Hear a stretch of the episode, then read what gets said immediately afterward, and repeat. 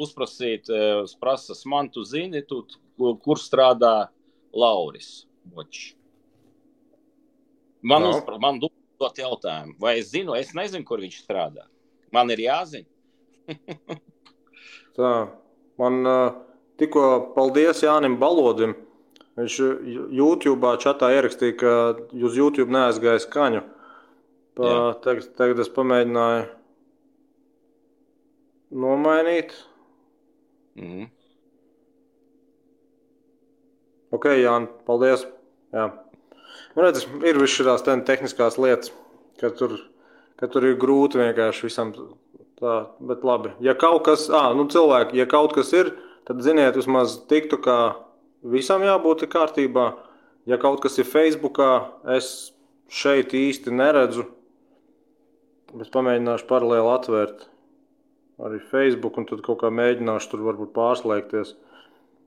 Kur tu strādā? Es strādāju vairākās vietās. Man vienmēr ir bijis privātais, tas ir tāds sija bocis, un mēs vēsturiski nodarbojamies ar nekustamā īpašuma vērtēšanu, jo man tēvs ir certificēts vērtētājs. Un tad otrs ir biedrība centrs Marta. Tur ir, viņi man piesaistīja savulaik taisni uz cilvēku tirdzniecības un vardarbības gadījumiem, kā juridiskais atbalsts, bet beigās tas tomēr pārauga jau bieži vien es vienkārši daru kaut kādas lietas, kas būtu pa visu organizāciju, nevis tikai pa tiem atsevišķiem jautājumiem. Tāpēc tur varētu teikt, ka vairs nav tā specializācija, tas ir visu, ko biedrība centrs Marta skar. Agrāk viņš skaitījās tāds tā kā sieviešu tiesības, kā viņš tur bija, tas vecais nosaukums neatceros, bet viss tā doma bija tāda sieviešu tiesība aizsardzība. Tagad viņš ir pārtaps par vienkārši faktiski cilvēku tiesību, tur arī, pieņemsim, ja ir kaut kādi eksploatētie strādnieki, tad arī tie var reizēm nonākt pie mums. Kad ir kaut kādi tie gadījumi, kur, kaut kādā fermā tur vai kur tur nodarbina nelegāli vai vēl kaut kā. Un es vēl tagad esmu arī kopš pusotra mēneša sanāk, laikam pašā 1. janvāra nedēļā, arī valsts ugunsdzēsības un glābšanas dienestā glābējs palīgs.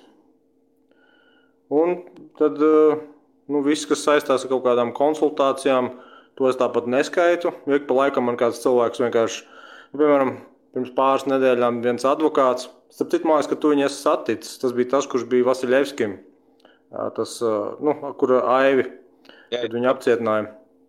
Tad ar viņu, viņš man tur palūdza bišķīt iesaistīties uz krimināla procesa, kā uzsākšanā, ka tur bija atteikums. Bet mans CV ir tāds, ka es esmu bijis, piemēram, ja runājam tīri par publisko pārvaldu, es esmu bijis visos resoros, izņemot ārvalstu, ārlietu, izglītības un kultūras. Tie vienīgie, kurus neesmu strādājis publiskajā sektorā. Jau kopš 13 gadu vecuma es strādāju jau faktiski tēvu ģimenes uzņēmumā, un pēc tam, kad bija finanšu krīze, kad es sāku studēt bakalauros, tad es sāku paralēli arī strādāt publiskajā sektorā, jo toreiz es tā arī secināju, ka Latvijā īsti nav tolka iet. Es biju savulaik, zini tādu uzņēmumu eiro eksperts varbūt. Es ar viņiem biju gājis konsultēties, apmēram kā būtu tagad perspektīva 10 gadus strādāt kaut kādā noteiktā jomā, nekustamā īpašuma attīstība un tam līdzīgi. Un tad, kad es tur parunājos ar to prezidentu, kurš arī vienlaicīgi ir tur tās nekustamo īpašumu vērtētāju asociācijas prezidents. Es sapratu, ka, es neteiktu, ka tas būs banāli rutinēti, bet tas nebūs nekas tāds, kurus atskatīšos un pēc tam domāšu, cik es baigo dzīves pieredzi tur gūs. Tas būs vairāk tāds vāvers ratu variants. Tad es arī tā ar paralēli vienmēr esmu strādājis, gan privātajā, gan arī publiskajā, bet publiskajā es esmu ļoti, ļoti daudzās vietās strādājis. Un tad jā. Tā varētu īsumā teikt. Redziet, Lauris atbildēja, kur viņš ir strādājis. Man tas principā nebija interesanti, bet, cilvēki prasa, vajag pateikt, jā. Jā, tā, es mēģinu tagad mūs atrast uz telefona, un tad paskatīsimies, vai tad tur ir kaut kas, kaut ko, jau ir atzīmējis. Ok, pagaidām, tad laikam viss kārtībā. Ok, jā. Paldies, Jāni. Labi, viss kārtībā. Uf, labi, nu pusstundu tikai pagāja, varam bezmaz vai sākt. Jā, 41 pagāja. Tātad, kur te ir kaut kā... labi, es tev vispirms cilvēki, jūs droši rakstiet komentāros, es pēc tam mēģināšu vienkārši izlasīt un secīgi iet cauri, bet tas iemesls, kāpēc es uzrunāju Aivaru uz podcastu, tāpēc, ka es nezinu īsti, vai tas bija pirms pāris dienām vai kā, bet es vienkārši šodien ieraudzīju Re:Baltica, bija nopublicējusi savu to apskatu, kas par Garfieldu. Jā, tas ir Rižiks. Gučņi. Re:Baltica bija nopublicējusi savu rakstu, un Sprindie bija arī vēl uztaisījusi atsevišķus video, kur tad viņa faktiski kritizē tos latviešu politiskos tiktokers.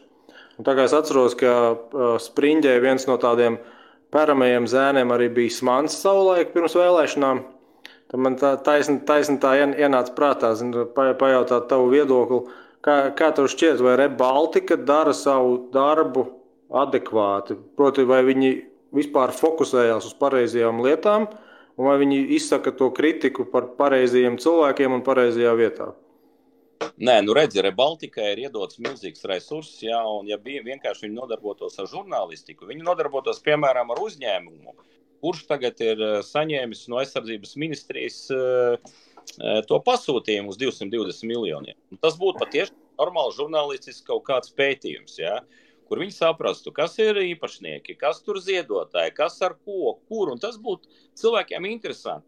Tādu gadījumu apkārt vispār, visu laiku mēs to redzam. Mēs redzam, ka vispār aizsardzības ministrijā notiek kaut kādi bardaki, kur cilvēki iepērk kaut kādas arī lodis, kur nevar tie cilvēki saražot tie uzņēmumi. Tur vispār kaut kas notiek nelabs, un to var redzēt.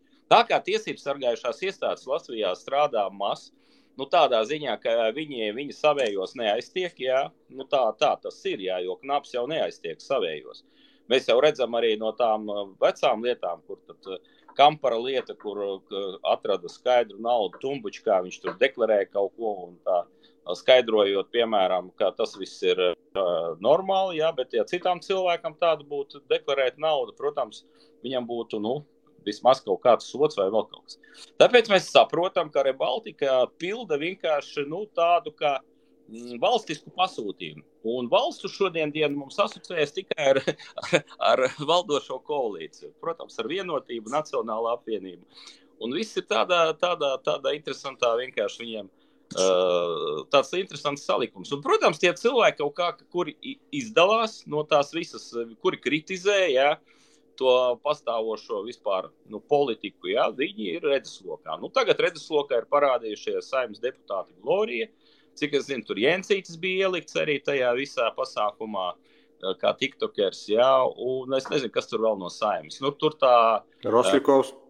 Jā, Aleksējs Rosļikovs, jā, un, protams, vēl nejaukā tur meitene no Nacionālās apvienības. Tur, man liekas, viņa arī kaut kāds tur reitingas ir tāda ļoti interesantā sievieta. Ja, bet tā Branta nebija no apvienotā? Nē, es nezinu, man liekas, tur kaut kāda vēl tur ir, jā, bet tā. Ko es gribu pateikt?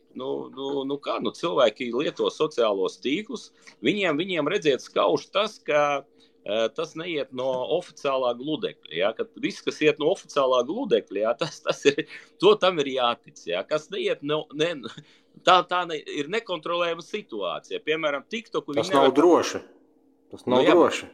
Bet redziet, viņi tā nevar kontrolēt kā Facebooku. Facebookā viņi vienkārši ļoti ātri uzliek visādus blokus, ja, un aizliec vispār translēt. Bet man, godīgi sakot, pa visu šo laiku mums tas tautas kalpi, ja, man liekas, ir noblokēt tikai kādu 2 vai 3 video. Ja. Tādā veidā, kā viņi ir vienkārši viņus izņēmuši ārā. Mhm. Bet tā pārsvarā viņi to nav darījuši, bet mēs arī necentāmies vienkārši pārspīlēt kaut kādas tādas lietas, kur nevarētu vienkārši to, rupi piekasīties, piemēram, stāstīt kaut kādas tur, teorijas, piemēram, par tām maskām, par vakcīnām, pēc tam tagad par to valdību, bet mēs runājam to, ko, kas ir acīm redzams lietas, bet, savā tādā formā. Springi dzīvo Tallinā, viņai viss ir kārtībā, saņem milzīgu algu, jā, To es gribētu zināt, cik viņi saņem. To es gribētu zināt. Tāda, ka tas Re:Baltica, tas ir, es nezinu, viņam ir, man liekas, SIA, tas ir privāta uzņēmums, jā. Biedrība, man liekas, ka viņi bija. Nu, biedrība, tad arī biedrība, jā. Protams, viņi kaut kāds atskaits, viņi starp citu atskaits, tā ir biedrība, jā. Biedrība, viņi ir biedrība, un es atceros vienās atskaitēs, tur bija nenoskaidroti ziedotāji, jā. Tur bija arī tādi ziedoja, tie, kas nav pateikšu, kas viņi tādi ir. Nu, piemēram, pārējām biedrībām, ja būtu tāda nenoskaidrot ziedotāji, tas būtu jau viss, jau kaut kādi, nu, tad vajadzētu tur kaut kādas lietas. Bija tā, ka, jā, es pareizi atceros, pagājušajā gadā laikam mainīja biedrībām arī to grāmatvedības uzskaits kārtību, un pēc būtības ir iespējams, jā, ja tev ir biedrība, piemēram, mums ģimenei biedrība, ja kāds tagad gribētu vienkārši iedot anonīmu naudu, anonīms ziedojums ir izdarāms. Nu jā, nu tā ir, bet redz sanāk tā, ka viņiem ir tā pēdējā institūcija, kas viņi saka, ka mēs saprotam, kas ir taisnība. Viņi saprot. Un tā kā viņi saprot, jā, nu daudz Latvijā domā, ka, es nezinu, tā viņa taisnība. Viņa ir, viņiem, man liekas, izskropļota tāda. Viņa ir ļoti tāda ar liberālu tādu, nenoskaņojam, bet viņi ir, krasi atšķirās, piemēram, no normāla cilvēka, vidējā cilvēka redzējuma Latvijā. Viņi krasi atšķirās. Bet tu jau redzi, piemēram, no TikTok komentāriem, kāds varētu būt vidējais cilvēks noteiktos segmentos. Es jau saprotu, es redzu, jā, es to visu redzu, jā, bet lieta ir tāda, ka tur ir, protams, tā visa zombēšana, kas iet no panorāmām, no visiem TV-netiem, Apolām, no visiem tiem TV24, jā, tiem visiem raidījumiem. Protams, ir pārsvarā, ka tie cilvēki tikai dzīvo tajā vidē, jā, viņi vienkārši visus pārējos uzskatus un kaut kādus viedokļus viņi neuztver. Viņi uzskata, ka šie cilvēki, kas saka kaut ko savādāk, viņi ir antivalstiski un galvenais, Pēdējais jau to, kas sauciens, ko tagad latvieši uzdrošinās teikt citam latviešam, ka viņi ir kaut kādi putinisti vai vēl kaut kas tāds, tam līdzīgs, jā. Tāpēc tas ir ļoti sarežģīts uz šodien dienu. Tā ir laikā, kad pasaulē notiek karš, protams, var visu novelt uz karu, visas tās problēmas novelt uz karu, un tāpēc mēs arī esam tādā interesantā situācijā valstī. Mēs taču, piemēram, tie paši žurnālisti, viņi varētu aizbraukt, piemēram, paskatīties, kā dzīvo kāds pensionārs. Piemēram, tur vienalga Purciemā vai Kengaragā vai Bolderājā, tur to pensionāru ļoti daudz uzdot jautājumus, kā viņi var iztikt. Es neesmu redzējis nevienu tādu raidījumu vispār. Nevienu. Delfi bija laikam pirms nedēļas vai 2, bet viņiem nebija tieši par pensionāriem, viņiem bija par nabadzības riskam pakļautajiem.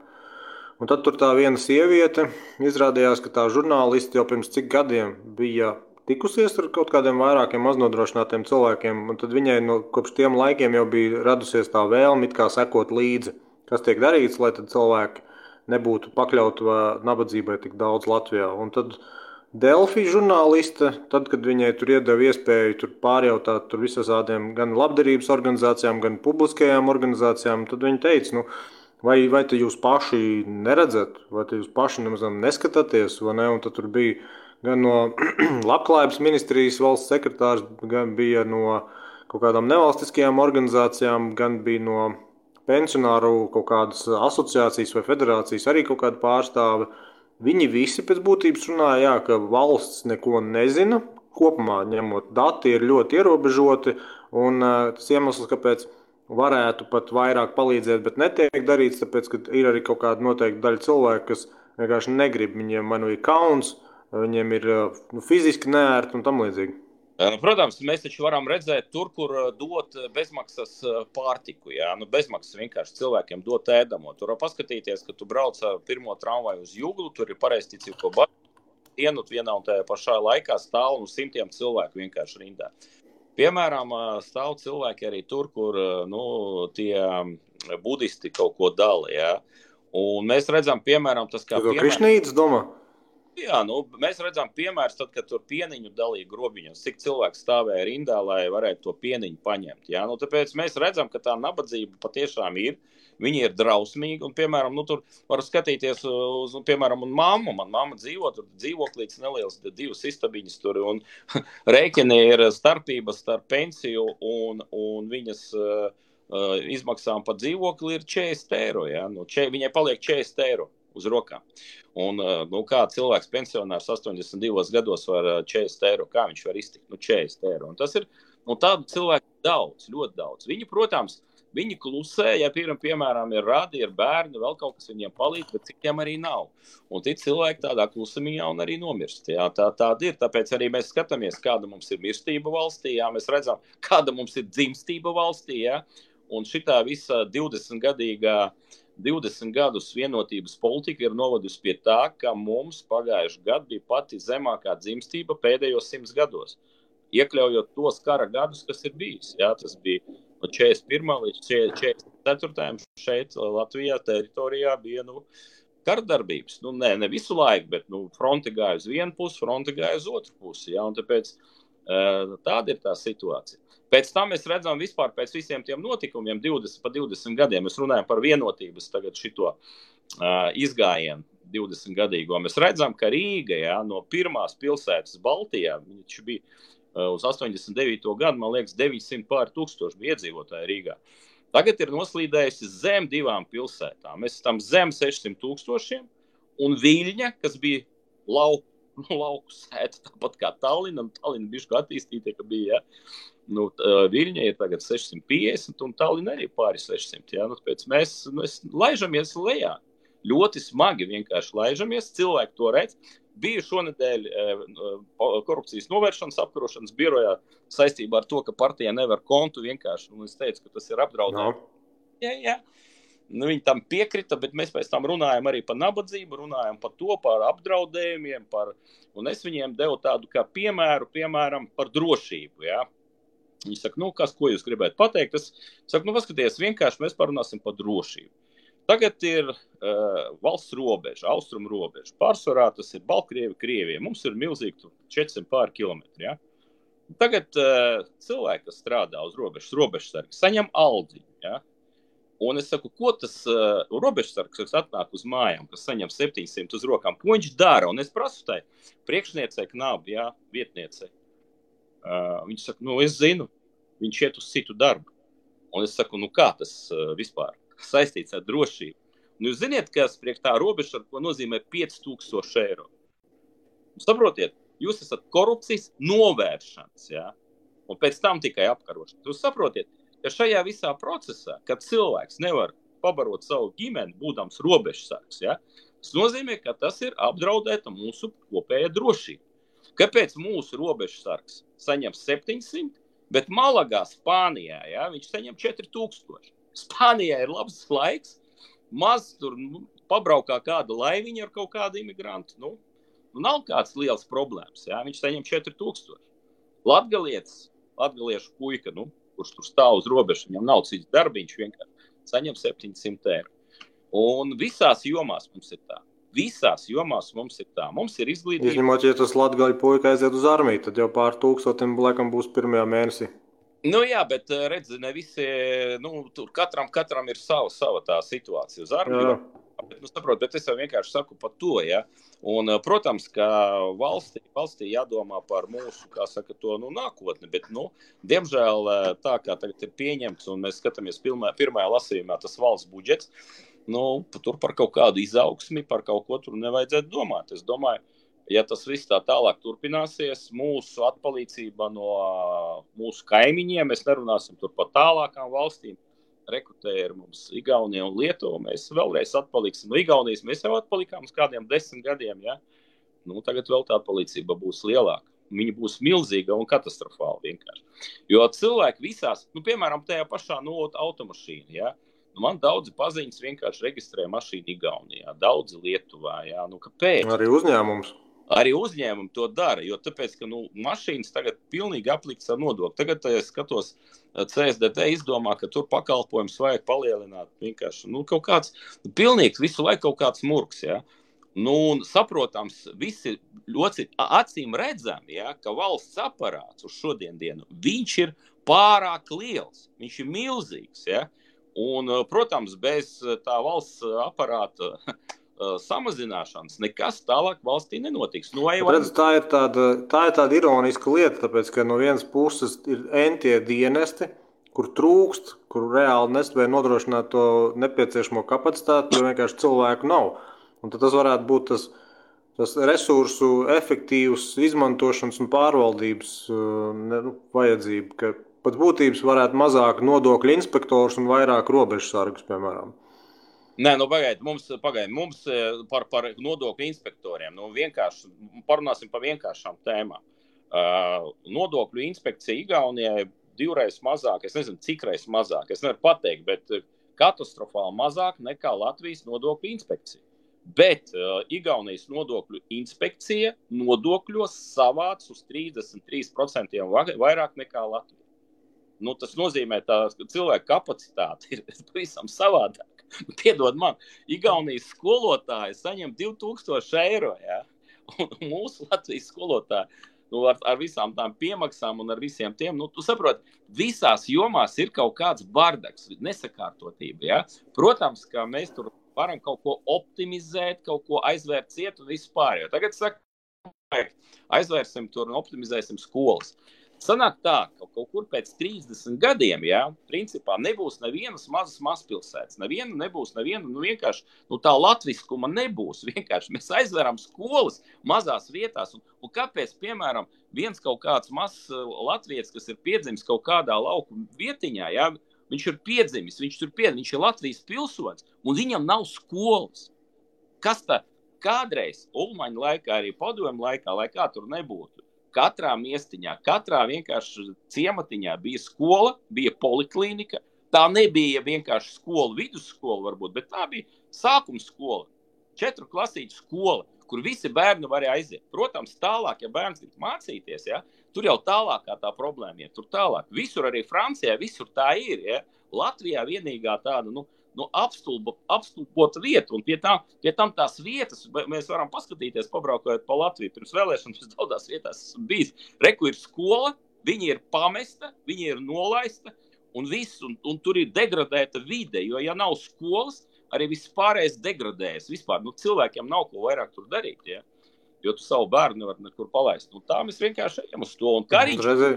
Ir tā, ka es pats, piemēram...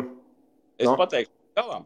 Es paklausījos, ko teica Kariņš, ka, nu, naudas pietiek izglītības ministrē, bet vajag vienkārši, nu, tās skolas samazināt. Nu, viņš velk uz to, ka vispār Latviju kā tādu iznīcināt. Nu kā, nu samazinot skolas, mēs iznīcinām arī latviešu. Bet tu dzirdi to, ko viņš saka, un tu arī saklaus to, ko viņš saka. Viņš pēc būtības pasaka to, ja, piemēram, nu, tīri vienkāršības pēc pieminot, ja Latvijā uz pusi mazāk tagad būtu cilvēki, tad pāri palikušajiem būtu gandrīz 2 reizes labāk dzīve.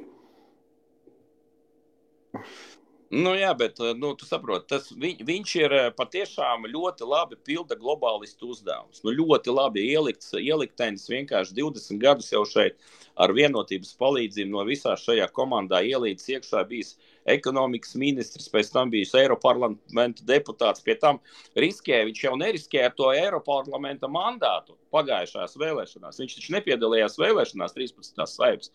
Viņš bija Eiroparlamenta deputāts, un teica, nu, ja mani ievēlēs, es par premjeru, es iešu, ja neiet jūs, es tu tālāk sēdēšu savā Eiroparlamentā, ja, viņš ļoti pragmātīgs džeks vienkārši, ja, nu, protams, nu, viņam ir sava dzimte, viņš ir piedzimis, viņam ir tu forša, un, protams, ka viņš brauks tur, kur viņam patīk, tur, kur viņa galvenā pasa, un skatoties no viņa redzes loka, viņš dara ļoti labi, viņš ir patiešām ideāls cilvēks, savā vietā un lielo korporāciju pārstāvis, tas ir nu, unikāls cilvēks vienkārši. Bet atceries, tajā vēlēšana naktī mēs visi bijām gandrīz vai šokēti, cik daudz tomēr ir tie, kas arī pēc tam no iecirkņiem nāk un intervijā saka, jā, es nobalsoju par vienotību. Reku tur tāds kaut kāds bandīts vai kas Aivar nemelo par Malagu. Nu, es esmu dzīvojis Malagā, draugs mīļais, ļoti ilgus gadus, jā. Un es zinu visu par Malagu. Un Malagā es dzīvoju Portobanus ir tāda lieta netālu no turienes, ja? Tāpēc man pa Malagu nav ko diez. Es zinu, cik robežsargi saņem tur naudiņu. Aivar, jautājums no skatītāja MM Joljo. Kāds ir jūsu viedoklis dzērāju šoferu atsavināto mašīnu nodošanai Ukrainas armijai un kā mērķi treniņos? Nu, es domāju, tas ir ārprāts vispār. Tas ir vispār pilnīgais murks. Es esmu, jūs ziniet, es esmu Ukrainas patriots, bet tādā veidā vienkārši ņirgāties, tas ir pilnīgs ārprāts. Es uzskatu, tas ir tāds jau, tas ir, ziniet, mūsu varas pārspīlējums, jā, tas ir pilnīgs pārspīlējums, tas ir viņiem iedota vara, viņi vienkārši izdomā visu laiku kaut ko, lai kaut kam iepatiktos. Priekš kam Ukrainim vajadzīga atsavināt kaut kāds šrots, jā, un viņam, kur viņi jūs sūtīsiet, kam? Ukraiņiem vajadzīgas speciālas mašīnas, lai izvestu cilvēkus no karzonas, jā, lai piegādātu pārtiku, jā, jūs saprotiet, mani kolēģi, es nezinu, cik daudz mēs nerunājam un neplātamies ar šitām lietām, ir aizsūtījuši, desmitiem, varbūt simtiem to mašīnu, mēs zinām, kādas mašīnas tur ir vajadzīgas. Tur pārsvarā dzērāju šoferiem ir šrota mašīnas 500, 600. Nē. Un kā Ukraiņiem to var sūtīt? Tas ir vienkārši tāds politisks šovs kārtējais. Tā mašīna... Bet strādā. Strādā, jā, protams, jūs gribat to šrotu, aizsūtīt Ukraiņiem, lai viņus sadedzina, ugunskurs veido, ko no viņiem darīt no tām mašīnām. Tas ir murgs pilnīgs. Ukraiņiem kara zonā šīs mašīnas nav vajadzīgas, bet kaut kādiem tur tirgoņiem, kādam uzdāvināt viņam, Ukraiņiem vienkārši uzdāvināt mašīnu, tad labāk pasakiet tā, kā piemēram Vācijā. Vācijā, piemēram, ja tu esi maz nodrošināts, ir stāvlaukumi, kur tu vari atnākt uz stāvlaukumu, parādīt, ka tu esi maz nodrošināts un paņemt mašīnu sev. Tas ir tā Vācijā, varbūt labāk tā varēja izdarīt vienkārši. Un iedot tādu iespēju maz nodrošinātāju ģimenei vai tai pašai Ukraiņu ģimenei, iedot to mašīnu šeit uz vietas. Un tas būtu godīgāk. Cilvēks redzētu, vai vispār ar to mašīnu var kustēties vai nevar. Bet kaut kādā mērā varbūt jāatbrīvojas, jo mums nav vienkārši pietiekami daudz, kur novietot, vai ne? Bet beidz. Vieglāk izvest. Mums Latvijai ir maz zemes, paklausies. Nē, protams, puse zemes Latvijai pieder jau ārzemniekiem, jā. Droši vien valstī jau nav zemes vienkārši, kur novietot mašīnas. Ir jau citas pilsētas, nav tikai Rīga, ir arī Daugavpils, Liepāja, Ventspils. Daudz pilsētas, kur aizvest tās mašīnas, iekrau un ved kaut kur un saliec viņas. Bet starp citu runājot par tiem reģioniem, piemēram, man jau ir tā, ka es esmu piedzimis Jelgavā, bet uzaudzis tādā mazā ciematā Uzvara, pēc tam uz pamatskolu pārvācies Bauska, un pēc tam jau pēc pamatskolas Rīga. Un tagad atskatoties uz to, kā tur ir Bauskā un Uzvarā, nevar teikt, ka tur kaut kādas baigās perspektīvas ir, ka tur baigi attīstīties. No vienas puses, protams, ir kaut kāda labiekārtošanas darba bijuši, bet cilvēki tur paliek mazāk, visas pārējās tādas ikdienas iespējas tur paliek mazāk. Loģiski, ka man Rīgā tās ērtības ir ievērojami vairāk. Tāpēc, ja tu man prasi, loģiskais tas trajektorijas elements būtu, Rīga kļūst par valsts pilsētu. Vienkārši burtiski kā pilsēta valsts un viss. Pats esi bijis Vācijā. Protams, esmu bijis Vācijā ļoti daudz reizes. Es vispār esmu izbraukājis visu pasauli, cienītās dāmas un augsti godējamie kungi, kuri nenosauc savus tur vārdus un uzvārdus. Ja? Redziet, kāda ir tā mūsu vispār reālā situācija. Ja, ja tu vienkārši brauc un runā ar tiem skolotājiem, ar skolniekiem, ja, un pārsvarā skolnieki, ja tu esi kaut kur lauku skolā, piemēram, tur runā ar viņiem, viņi vispār jau perspektīvas neredz šajā valstī. Viņi domā vienkārši par mācībām kaut kādā citā pasaules valstī. Skatās, kur kādā pasaules, tur Holandē, Beļģijā, vēl kaut kur var mācīties, par to nevajag maksāt. Tur ir kaut kādas stipendijas, ja? Un, protams, jaunieši brauc projām. Brauc vienkārši no šejienes projām. Ne, protams, Rīgas iedzīvotāji, vēl šeit ir tādi, piemēram, Pierīgas iedzīvotāji, dzīvoja Pierīgā, jā, mēs šeit nejūtam, mums tāds pulciņš cilvēku, kas šeit, mēs dzīvojam it kā, šeit viss ir mums labi, jā, mēs skatāmies šeit labas mājas, labi kaimiņi, šeit viss ir kā sakārtots, brauc uz skolu, piemēram, man ir Bergu vidusskolā mūzikas, man bērns iet, jā, pirmajā klasītē, tu piebrauc pie tās skolas, visas labas mašīnas, visi forši, jā, ir tādas unikālas vietas. Bet ir arī citas vietas, kur skolēni aiziet uz to skoliņu, Vecākiem nav pa ko pabarot to bērnu, jā, jo nu nav vienkārši viņam tās naudītas, jā. Un tā ir ļoti drūma situācija. Un, protams, tas bērniņš mācoties tādā skolā, viņš domā ātrāk to skolu pabeigt un šmauk projām no šīs valsts. Viss. Un tu starp citu, kāds tavs viedoklis ir par konceptu, kādu, piemēram, var redzēt ASV. ASV nebūtu nekādi īpaši pārmetumi, ja tu esi piedzimis uzaudzis, piemēram, Ņujorkas štatā, pēc tam vienalga kādu iemeslu dēļ, vai no ar darbu, vai studijām, vai kādu citu iemeslu dēļ, pārvācies uz Kalifornijas štātu, kas faktiski ir pilnīgi otrs krasts pāri kontinentam. Tu tāpat būtu ASV. Vai tagad jau nav tas laiks, kad mēs varam droši teikt, pilnīgi vienalga, vai tu esi piedzimis un uzaudzis Latvijā, ja tu vēl Eiropas Savienības ietvaros pārvietojies, tu tāpat jau mēs mājās? Nē, es neuzskatu Eiropas Savienību kā tādu par savām mājām. Es uzskatu Eiropas Savienotās valstis. Neuzskatu. Es vienkārši... Bet tu pats teici, ka tu Malagā dzīvoji, un kur tik tu neesi dzīvojis? Dzīvoju, tāpēc, ka dzīvojis. Malagā dzīvojis, Kijivā dzīvojis, Sanktpēterburgā. Kosmopolīts. Es dzīvoju Fritaunā, Afrikā dzīvoju. Es dzīvoju daudzās valstīs. Rekomandu prasa, vai Aivars atbalsta Ukraiņas spēkus cīņā pret Krievijas okupantiem. Protams, atbalsta ne tikai vārdos, bet arī lietās, ja, lai jūs zinātu. Un redziet, ir daudz cilvēku, kas neplātās ar to, ka viņi kaut ko palīdz bruņotājiem, Ukraiņas spēkiem un cilvēkiem, un viņi to neplātās ar to. Tas ir katra cilvēka vai nu pienākums, vai nu sirdsapziņa, ja. Un tas ir svarīgs lietas. Kā es varu nepalīdzēt, ka es esmu 20 gadus nodzīvojis Ukrainā, duža harno razmavļāju ukrainskajai movoju, man bērni runā ukraiņu valodā, beidziet. Es taču, tas ir, katru dienu es zinu ziņas no turienes, es pārdzīvoju par to, es cenšos, protams, arī savu viedokli tur izteikt. Es runāju par korupciju Ukrainā, es runāju par visādām lietām, nesmukām lietām, kas tur Ukrainā ir, kas tikai vienkārši to uzvaru attālina. Ja? Es esmu tāds tīri konceptuāli novirzīts uz taisnīgumu šajā lietā, bet tur taisnīgumu kara lietā nevar vienmēr atrast. Ja?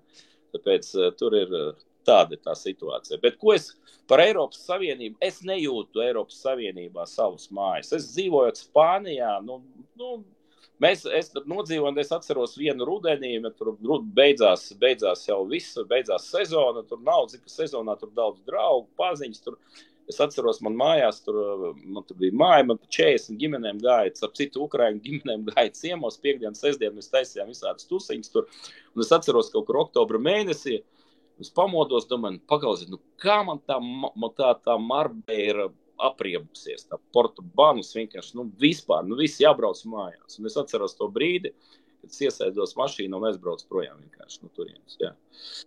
Un, es atbraucu pēc tam uz Antverpene, jā, uz Beļģiju, jo Antverpenē man bija uzņēmums arī, tagad viņš arī ir, bet viņš arī tādā iesaldētā vienkārši tur tajā formātā, jā, un, jā, bet redziet, vienalga, es uzskatu, ka labākas vietas pasaulē kā Latvija nav. Vienkārši nav, viņi neeksistē. Tie cilvēki, kas nav bijuši kaut kur, varbūt viņiem liekas, ka kaut tur Amerikā, es atceros pirmo reizi, kad tas bija Amerikā, es paņēmu biļetes uz divām uz Floridu, mēs lidojām tur, un paņēmu uz 2 nedēļām, es domāju, 2 nedēļas es būšu tur, jā, uz Tampā, es nolaidāmies Tampā, man tur tikšanās tur dažāds. Un es pa nedēļu sapratu, ka man nav ko darīt Amerikā, vienkārši nav ko darīt, dzerot to viņu ūdeni, kurā klāt ir hlors, aizējot uz McDonaldu, kur nevar ēst to McDonaldu, man es neēdu, bet man bija interesanti, kāds ir amerikāņu burgers, ja. Tie cilvēki vienkārši tādi milzīgi kaut kā, tas bija kaut kāds interesants tāds vēsts, tāds interesants šoks, Es paņēmu biļetes, protams, nedēļu, es ātri sakārtoju lietas, braucu projām. Tāpēc es esmu Latvijas patriots, man patīk ļoti Latvija, centīšos vispār tālāk savu tādu atlikušo mūžu daļu, veltīt Latvijai, kā varēšu. Tev komentāros bija.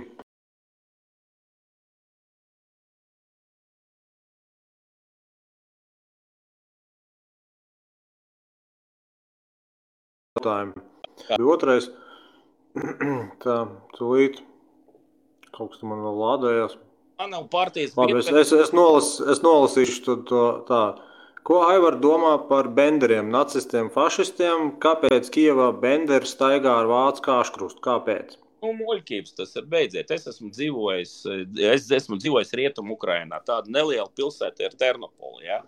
Es jums pateikšu, ka fašistu ar tādām krustiem Krievijā staigā daudz vairāk nekā Ukrainā.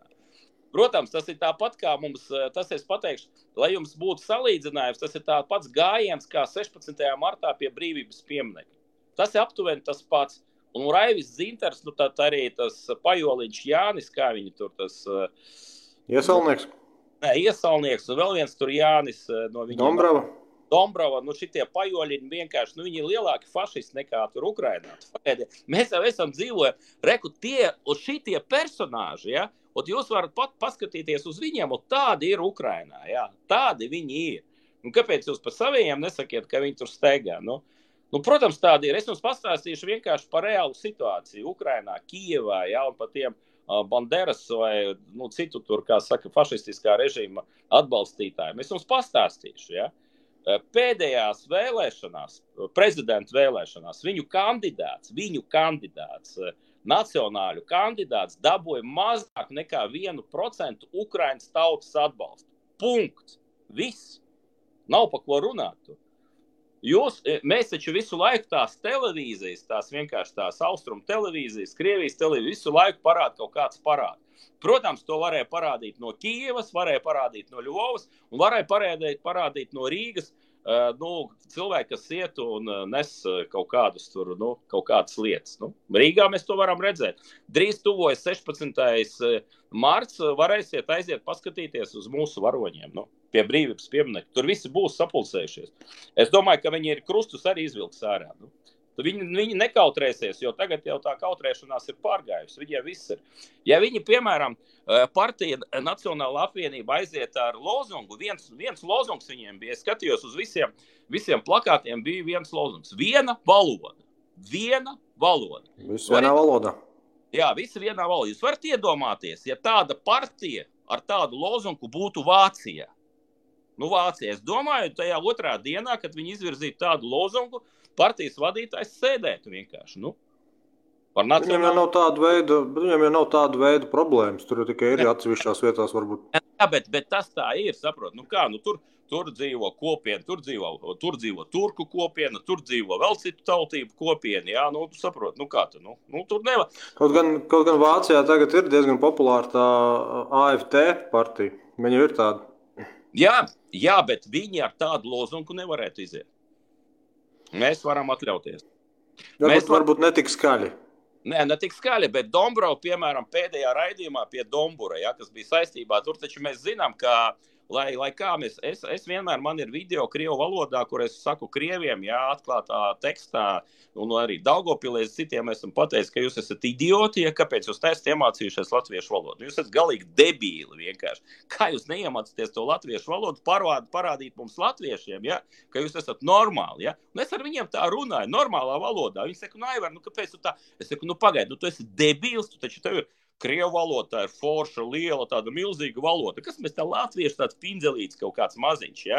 Nu, iemācies, ja? Es ar viņiem tā komunicējos, ja? Bet tas ir cits jautājums, ja? Tā ir mana komunicēšana ar cilvēkiem. Tagad valsts ir izdomājusi lietu, ja, tādu, ka mums ir valstī ir, es nezinu, cik tur pāri, pa 20,000 cilvēku, kuriem jānoliek, vai 17,000, nu nav nozīmes. Valsts eksāmens saistībā ar latviešu valodas zināšana, tā ir krievu pilsoņi. Bet tie krievu pilsoņi, tie ir visi bijušie Latvijas nepilsoņi. Cilvēki, kas dzīvoja Daugavpilī, piemēram, tur Liepājā, Ventspīlī, cēla uzņēmumus, strādājoties uzņēmumus. Šeit viņi ir, nu, savu darbu atstājuši, šeit viņi mājas ir cēluši, kurās jūs dzīvojat. Jūs visi tur dzīvojat, tai skaitā es kādu laiku arī dzīvoju. Tajās mājās tie ir tie cilvēki, tie ir krievu pilsoņi, bijušie Latvijas nepilsoņi. Ja viņi nezin to latviešu valodu, nu nezin, viņi nemācīsies, viņi arī negrib to darīt, ja? Bet ir interesants likums izdots. Un pie tām ne tikai latviešu valodu, viņam jāpelna arī 620 eiro, viņam jābūt iztikai. Nu, kur pensionārs 620 eiro saņem? Nu, tas ir vispār, nu, nav tādu pensionāru vienkārši, kas ir strādājis padomu laikā kaut kādā strojkā, viņš 600 eiro saņems. Nu, nav tādu, nu, nav vienkārši. Nu, tas speciāli Dombravas un tās bandas vienkārši izdomāts likums, ja? kur viņiem, piemēram, 1. septembrī, ja viņi nenokārto, neiedot dokumentus, ka viņiem ir 620 € iztikai, ja, 2. septembrī viņiem aiztaisa kontus un liec medicīnisko atbalstu vienkārši valstī. Tur, kur viņi ir nodzīvojuši 40 gadus, tur, kur viņi ir maksājuši sociālos nodokļus visai šai valstī, kur viņi kaut kādu pievienoto labumu šai valstī ir veidojuši. Varbūt uzskatīsim viņus vienkārši, ka viņi ir kurlmēmi vienkārši, kurlmēmi cilvēki, nu, debīli kurlmēmi cilvēki, nezinu viņu, par ko viņus vienkārši tādā veidā sodīt. Un es vienkārši, man bija viens interesants video, kur es saku, nu labi, nu, ja tā ir, ja likums nemainīsies, tad tie cilvēki šitos visus ar busiņiem, autobusiem vedīs līdz Krievijas robežai, kaut ar Krieviju viņiem nav nekāda sakara vispār, pilnīgi, ja, un metīs tur ārā. Var iedomāties, kā Latvija būs vienkārši, viņi skanēs pa visu pasauli. Pa visu pasauli viņi skanēs.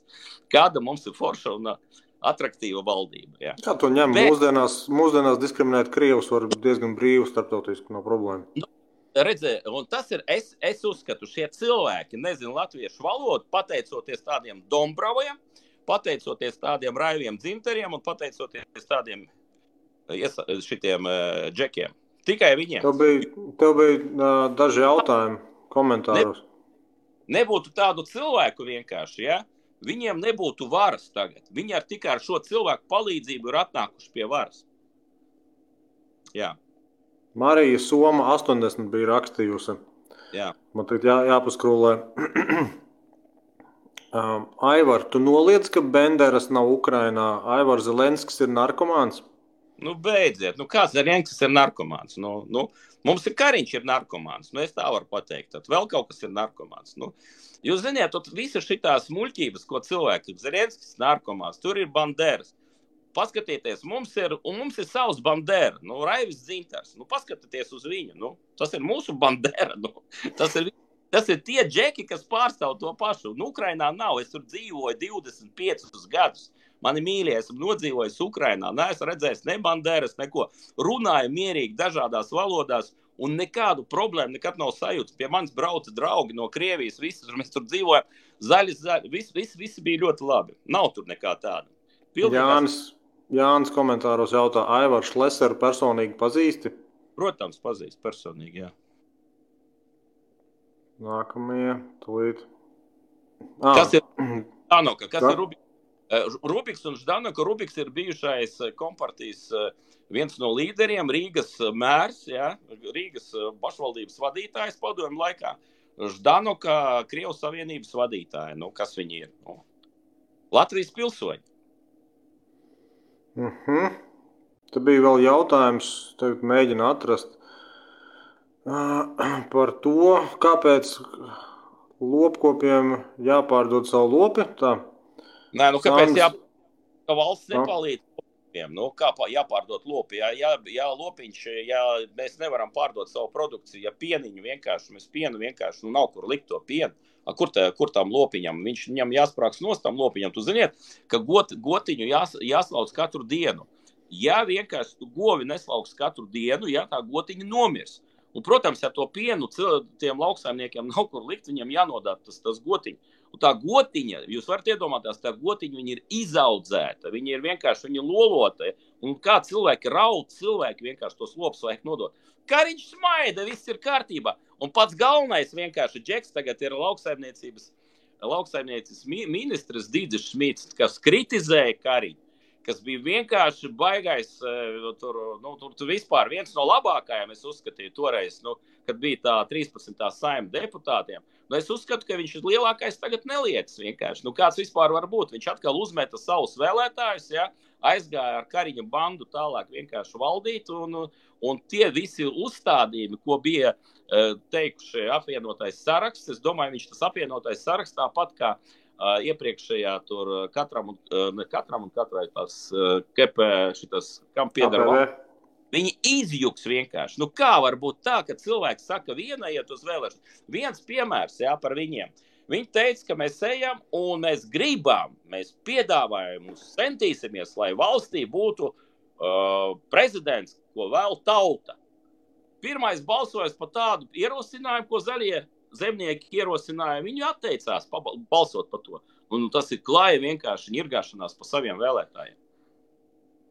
Bet tur jau tā lieta, ja vēlētājs pats nav īsti ieinteresēts sekot līdzi, galvenais jau tajā momentā būt tādam patīkamam, teikt, ko grib dzirdēt, un pēc tam jau ko darīs, kuram tas interesē vēl. Nē, nu jā, nu, bet mēs jau saprotam, mēs jau tev pieļaujam, mums visās nozerēs, mums nav nevienas nozeres, kur mēs vienkārši teikt, ka mums ok. Mēs paskatāmies par tiem pašiem uzņēmumiem. Uzņēmumi, piemēram, ja, uzņēmums ar kapitālu, vienkārši kapitalizāciju 1 miljārdu eiro, ja, Latvijā ir tikai viens, viss, viņa vairāk nav viens, būs viņš viens vai būs divi, nu diez vai, ja, jo tā visa vide šeit, viņa nerada tādu uzņēmumu, tas ir tie uzņēmumi, kur piemēram, tās algas pavisam nav tādas, un tiem cilvēki saņem milzīgas algas, tur ir tie uzņēmumi, kas ir jauno tehnoloģiju uzņēmumi. Igaunijā tādu uzņēmumu ir 5, un Igaunijas ekonomikas ministrs izvirzīs mērķi, lai līdz 25. gadam Igaunijai būtu 20 tādu uzņēmumu. Nu, jūs varat iedomāties, kāds būs IKP Igaunijai 3, 4, 5 gadu laikā. Jo viņi saprot, kā to virzīt, kā to veidot, kā radīt vidi. Jūs varat aizbraukt uz Tallinu, paskatāties, kāda ir Tallinas osta. Kādreiz es braucu un vienkārši, nu, šķūņi vienkārši kaut kādi bija. Viru viena iesnīca tur stāvē. Viss, tagad paskatāties, kas tur notiek. Paskatāties par Rīgu, pastaigāt. Mūsu birojas blakus vienkārši, nu, tur Čaka iela, tur paskatāties, cik ir tukšu ēku, tur. Visur tukšs, cilvēki neiet, viņi nevar izdzīvot. Viss. Mazais vidējais bizness sprāks nost, jā. Nu, tāda ir tā īstenība uz šodien dienu. Un tehnoloģiskie uzņēmumi, kurām principā tehnoloģiskajam uzņēmumam, uzņēmumu vadītājiem viņš grib maksāt lielu algu, jā.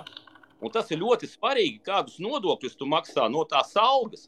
Mums ir vislielākie nodokļi, algas nodokļi. Un tas ir pats galvenais. Kāpēc viņam tad to tehnoloģisko uzņēmumu veidot šeit? Viņš izveido Dānijā. Dānijā, kur mazāki vienkārši tie nodokļi. Viņš izveido Holandē, kur ir mazāk tie nodokļi. Kāpēc mēs to nedarām? Mums ir laba šeit vide, mums tie IT speciālisti treku no austrumiem, no tāpat Baltkrievijas, Krievijas, Ukrainas. Šeit mēs viņus varētu vienkārši visus vākt un pūlī vienkārši veidot tos uzņēmumus. Nē, mēs to nedarām. Pat interesantais bija tad toreiz, kad bija tā revolūcija Baltkrievijā, jā, tas bija, es atceros vēl tas Pabriks, iepriekšējais ministrs aizsardzība, viņš pats bija šokā vienkārši par to, ka gribēja atbraukt uz šeit uzņēmumi, jā, Baltkrievijas uzņēmumi, teisēt šeit tehnoloģiskās tās visas, no tās, viņam ir bija alēja tāda Minskā izveidota, braucu šeit uzņēmumu. Viņi neatbrauc uz Latviju, jo šeit viņi kontus nevarēja atvērt. Nevarēja cilvēki atvērt kontus. Protams, uzņēmumi aizbrauc uz Poliju, uz Lietuvu un uz citām valstīm. Un tā mēs izturamies pret šitu. Mēs vispār pagājušā Kariņa valdība pa 4 gadiem viņi pilnīgi iznīcināja Latvijas vispār banku sistēmu, kā tādas neeksistē. Bankas ir uzdāvinātas mūsu zviedru kolēģiem, zviedru zagļiem, bandītiem, naudas atmazgātājiem, Svetbankai un Sebbankai. Mēs vienkārši uzdāvinājām, viņiem tirgu atdevām bez naudas. Un amerikāņiem uzdāvinājām citadeli. Vienkārši uzdāvinājām. Bet, Aivar, ko tu noskaidroji tajā knābā par to bankas kontu? Viņi neko izdarīt nevar. Ir kaut kur dots rīkojums. Es domāju, tas bija bijušā tieslietu ministra Bordāna rīkojums bija vienkārši nevērt kontu un viss. Tādiem kā es kontu nevar vērt, jo, nu nevar. Nu, es taču runāju, ko domāju, un kā ir. Es taisnība, es runāju tā, kā ir. Es nevienā savā runā neesmu kaut ko pielicis vai izdomājis. Es runāju tā, kā ir. Es nebaidos par to runāt, jo, no principā, kas man par to būs? Man principā nekā nebūs slikta, jo par patiesību var tikai, piemēram, tur tāds, kā viņi tur bandīts vai vēl kaut kāds muļķības sarakstīt, jā, tikai tā, jo viņam ir viss kārtībā, viņam ir viss ok, jā, viņš to neredz vienkārši. Varbūt māma viņam nav pensionāra, viņam varbūt ģimenē tur kāda invalīda nav, vēl kaut kas, viņš to neredz, jā, nu viņš neredz, viņš tas laukums vienkārši ir nosegts viņa tādā redzējumā, jā, un tas ir viņa redzesloks. Un, protams, Kariņš priekš viņa liekas, zelta džeks, amerikānis galvenais, Man te palaid līdām tā, es nezinu, kas par, ko tu rakstīji, par kur šis kungs tagad ir, es nezinu, kuru kungu tu domā. Reku L Elkurumtok, laikam tā tad būtu jānolas jautājums. Jūsuprāt, ar ASV energoresursiem, kas būs ar Eiropas un Latvijas ekonomiku? Nu, energoresursi, kā mēs redzam, ir stabilizējušies, jā, gāzes cena ir nokritusies zem līmeņa, pirmskara līmeņa, jā, bet pats interesantākais jautājums, gāzes cena ir nokritusies, jā, bet mums, operatori, piestāda rēķinus pa cenām, kādas ir vispār jau fantastisks. Un viņi saka, nu kā, nu mēs esam iepirkuši pa dārgo, un jums arī pa dārgo pārdosim. Nu, tāda jocīga vispār politika uz šodienu. Uz patērētāju rēķinu vienkārši, nu, tas ir biznes, tie ir privāti uzņēmumi, jā, viņi ir nopirkuši, jā, nu, protams, tas ir, viņam vajadzēja garantēt, kaut ko tur nopirkt, Latvijas gāze, tad tec, man liekas, ir pircis, jā, tagad tā gāze maksā, nu, neko nemaksā, viss. Tagad visa tā energo krīze ir beigusies. Nu, saprotiet, pasaulē enerģijas ir ļoti daudz. Izņemot patērētājiem, tagad tikai sākās.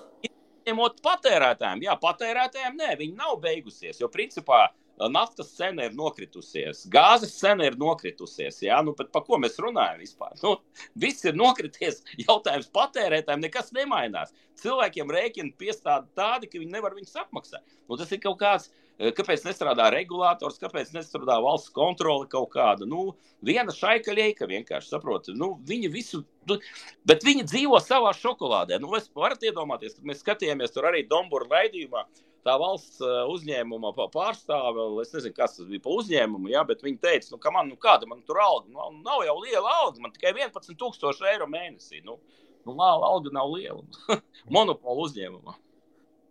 Tas tā, bija vēl vairāk tie jautājumi.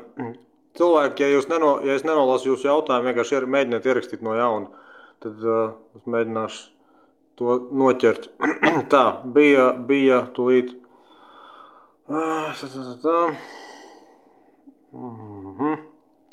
Rafo jautāja, Aivar, vai vēlēšanas bija godīgas? Nē, protams, ka nebija vēlēšanas godīgas.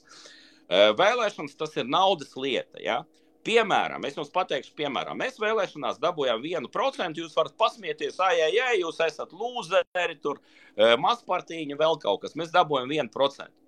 Mani mīļie, ja mēs, kā partija, būtu iztērējuši naudu, piemēram, kā apvienotais saraksts, ja? Nu, piemēram, tādu pašu naudas summu, nu, mums būtu procentu vairāk nekā apvienotajām sarakstam. Jūs saprotiet, tas ir viss naudas lieta, viss, saprotiet, tur nav nekāda cita. Mums bija vienkārši neliels budžets, maziņš, minimāls, mikroskopisks. Tā ir tikai naudas lieta, viss.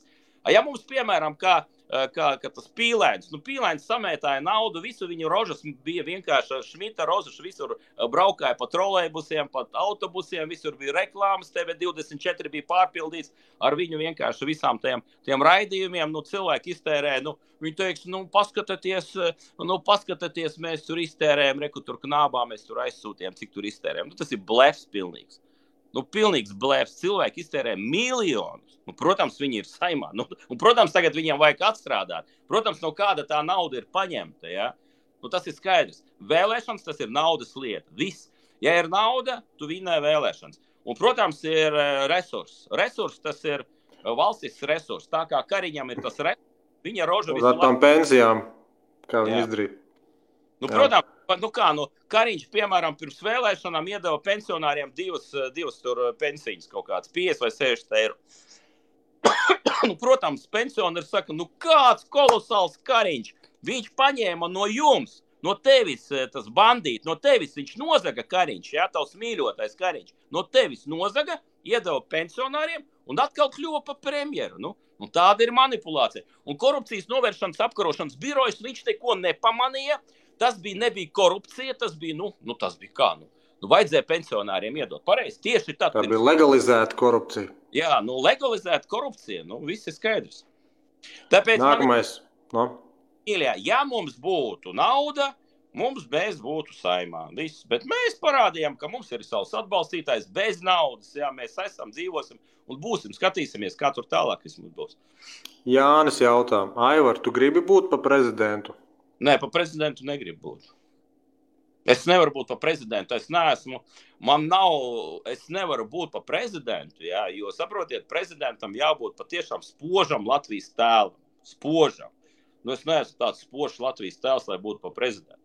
Nu, protams, mēs nevaram atļauties tādu prezidentu, kas tagad ir, jā. Aivar piedzēries, jūs ziniet, kā jūs tur sauc, es nedzeru vispār. Cienītais kungs, es nedzeru. Es tevi atcerēju, bija viens jautājums, bet... Sorry, ka es nepiefiksēju to lietotāju, bet viens lietotājs bija jautājis, kādas ir pārdomas par Lato Lapsas pēdējiem notikumiem. Ties gan īsti viņam nekāda notikuma nebija, viņš vienkārši kaut kādas savus video taisīja. Notikumi ir tādi, tur ir ļoti interesanta lieta.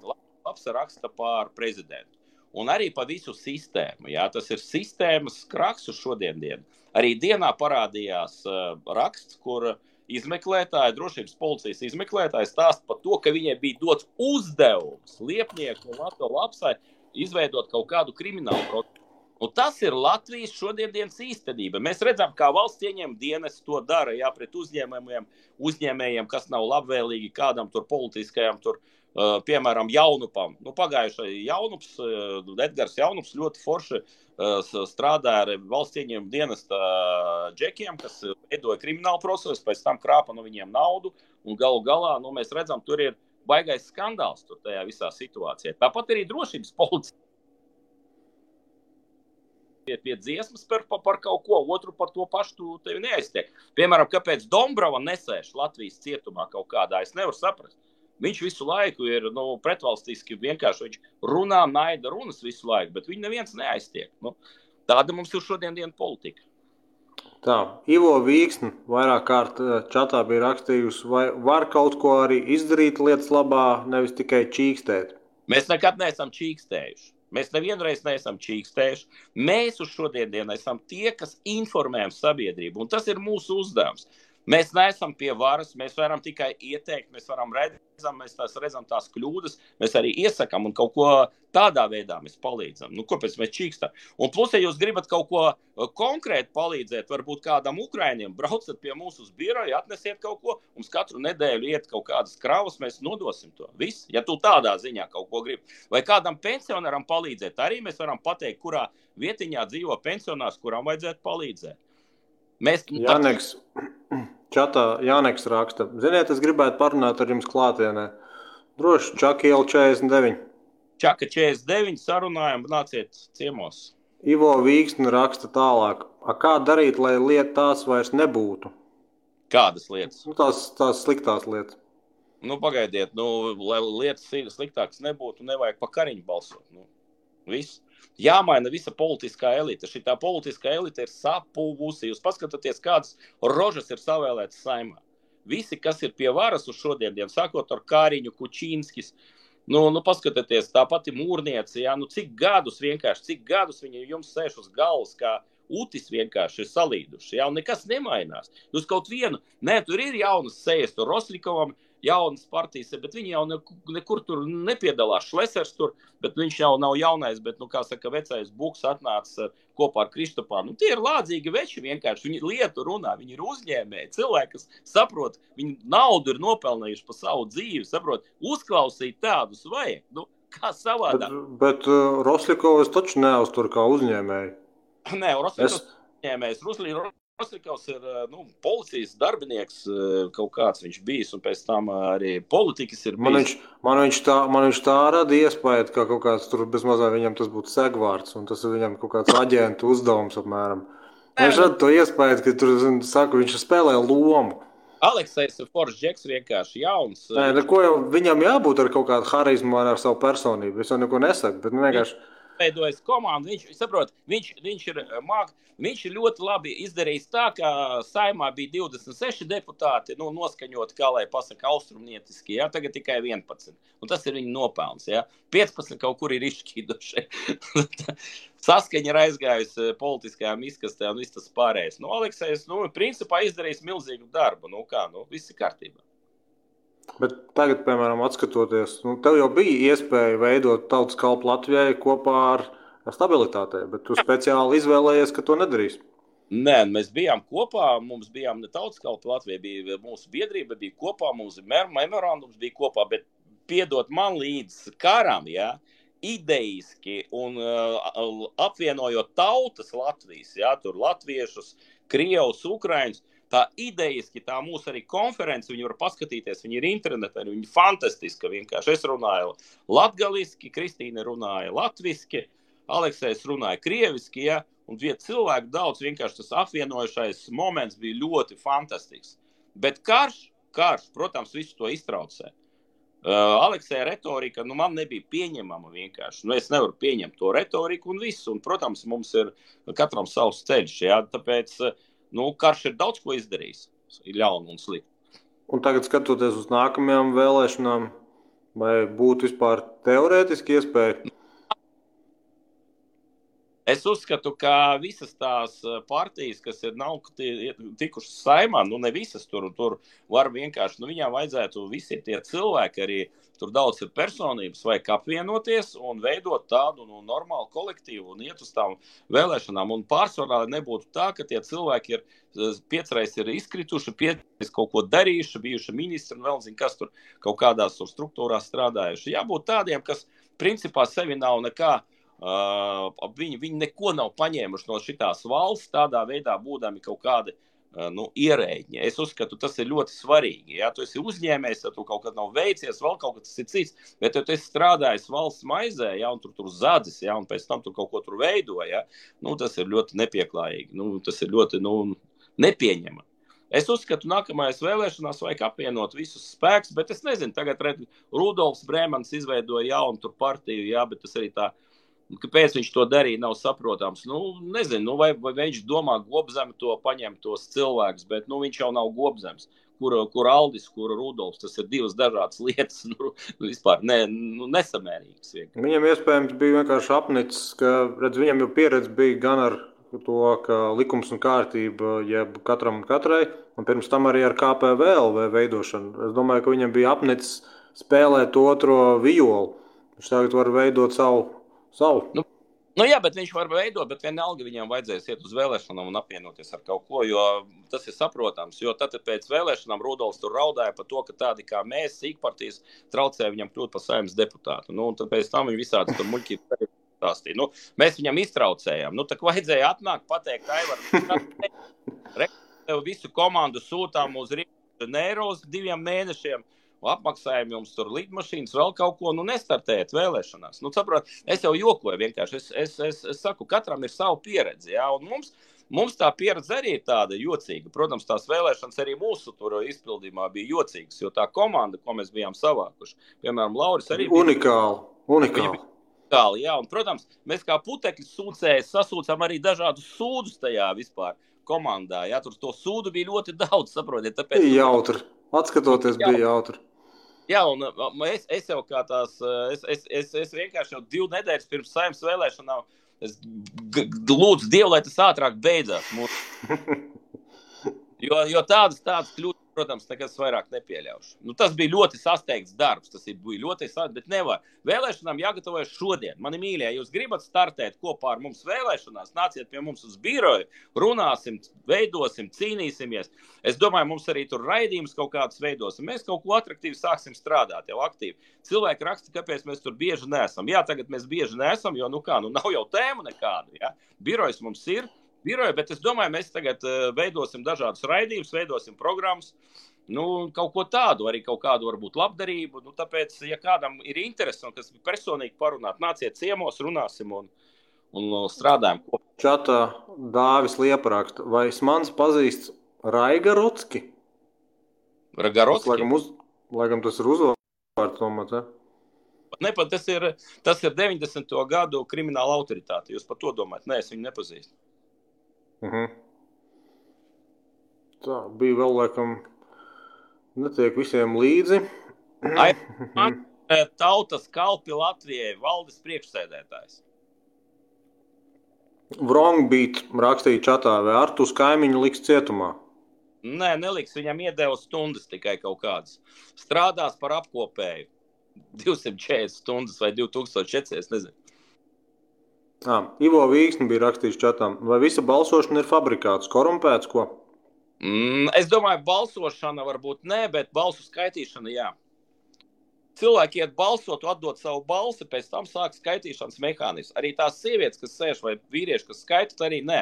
Pēc tam iet sistēma. Un pēc tam tā elektroniskā sistēma, es domāju, tā bērziņa, nu viņi nomesta no darba ne tāpēc, ka viņi tur kaut ko ir izdarījuši sliktu, bet nomesta no darba tāpēc, ka mēs toreiz sākām uzdot jautājumus īpaši par to elektronisko balsu skaitīšanu. Un vesela pārēda Kristīna gāja uz turien, 2 stundas, atceros, bija tiešraidi no turienes ar bērziņu kopā, ja?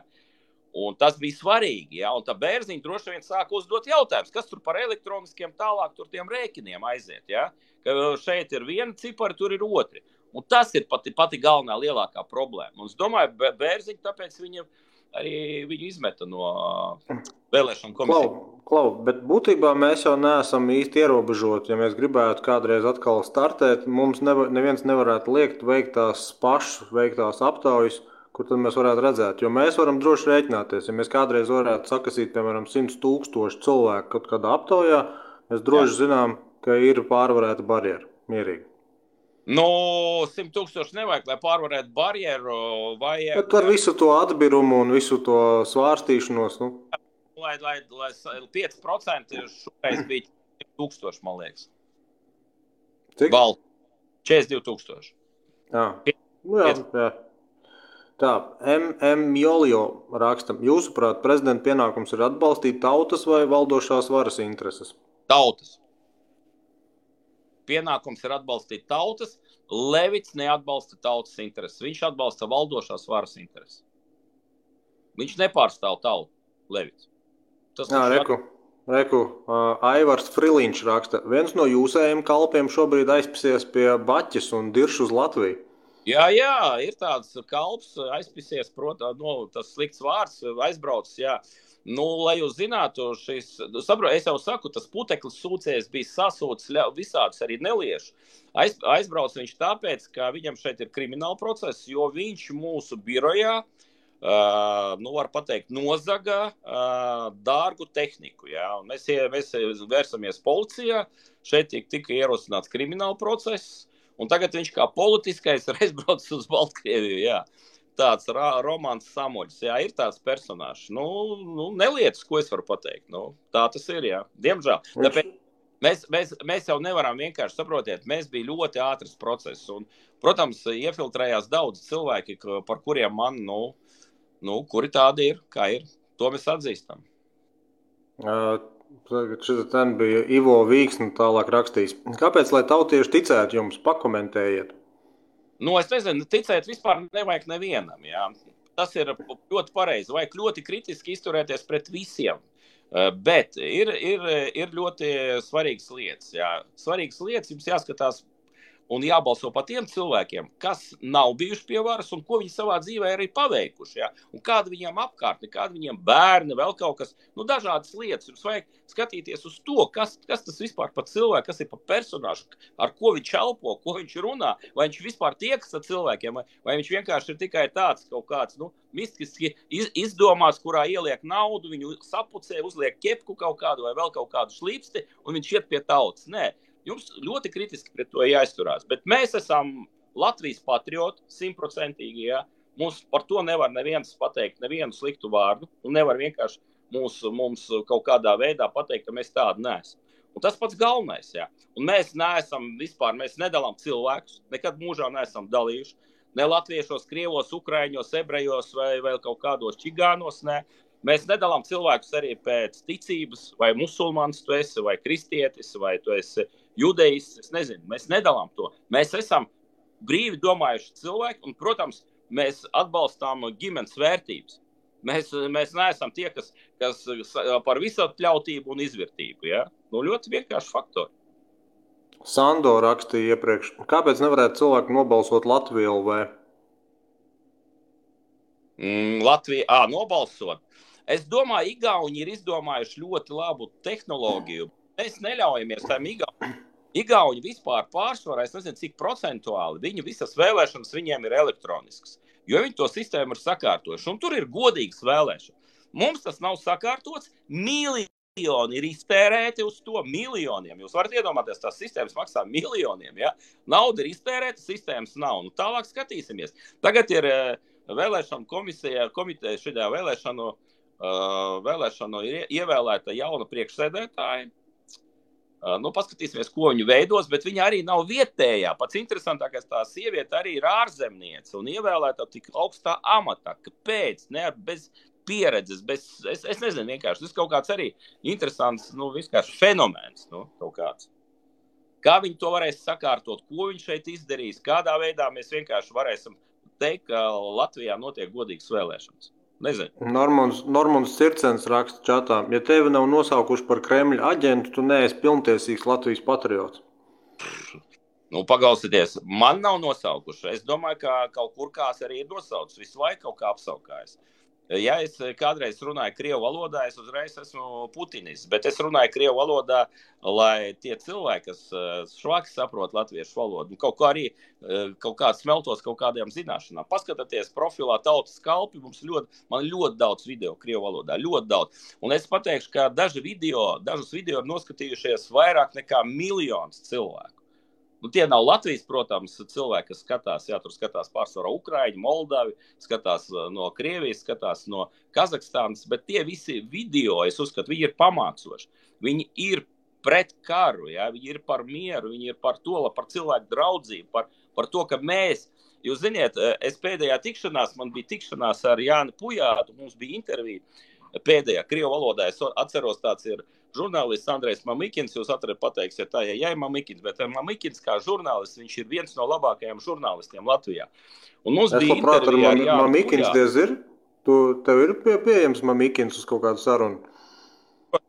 Protams, viņš ir, mums ir ļoti labi saprīcības. Es viņu atceros vēl pirms 20 gadiem, ka viņš bija tur tajā TV5 toreiz laikam bija. Jā, tas ir labākais Latvijas, viens no labākajiem Latvijas žurnālistiem. Tas ir 100%. Kā žurnālists? Jā, kā žurnālists nepri nost. Un mums bija intervijas, varat paskatīties arī to interviju. Un Jānis Pujāts, jā, mūsu kardināls, viņš pateica ļoti nozīmīgus vārdus tajā intervijā. Jūs ziniet, šodien par mieru pasaulē neviens nerunā. Un tā ir milzīga problēma. Jo pasaulē neviens nerunā par mieru. Runā tikai par karu. Runā tikai par ieročiem, runā par ieroču.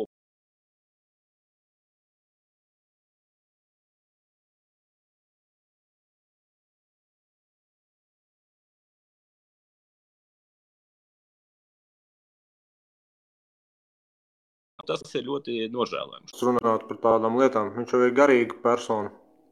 Viņam jau tur laicīgās lietas varētu būt diezgan otršķirīgi. Bet garīgi.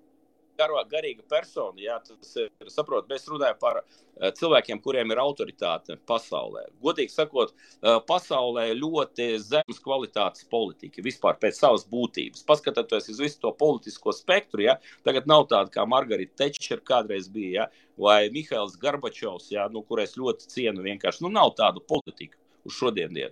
Un vienkārši, nu, varbūt, lai kā tur nebūtu, jā, no ļoti laba aktiera, no ļoti laba menedžera, ja, no ļoti laba atraktīva cilvēka, kas ir vienkārši raisies smaidu cilvēkos, ir izveidojies ļoti labs Ukrainas prezidents. Es uzskatu, Ukrainas prezidents šodien dienu ir spilgtākais personāžs vispār politikā pasaulē, jo viņš tautu uzrunā katru dienu, viņam nav bijis dienas, lai viņš neuzrunātu savu Ukraiņu tautu.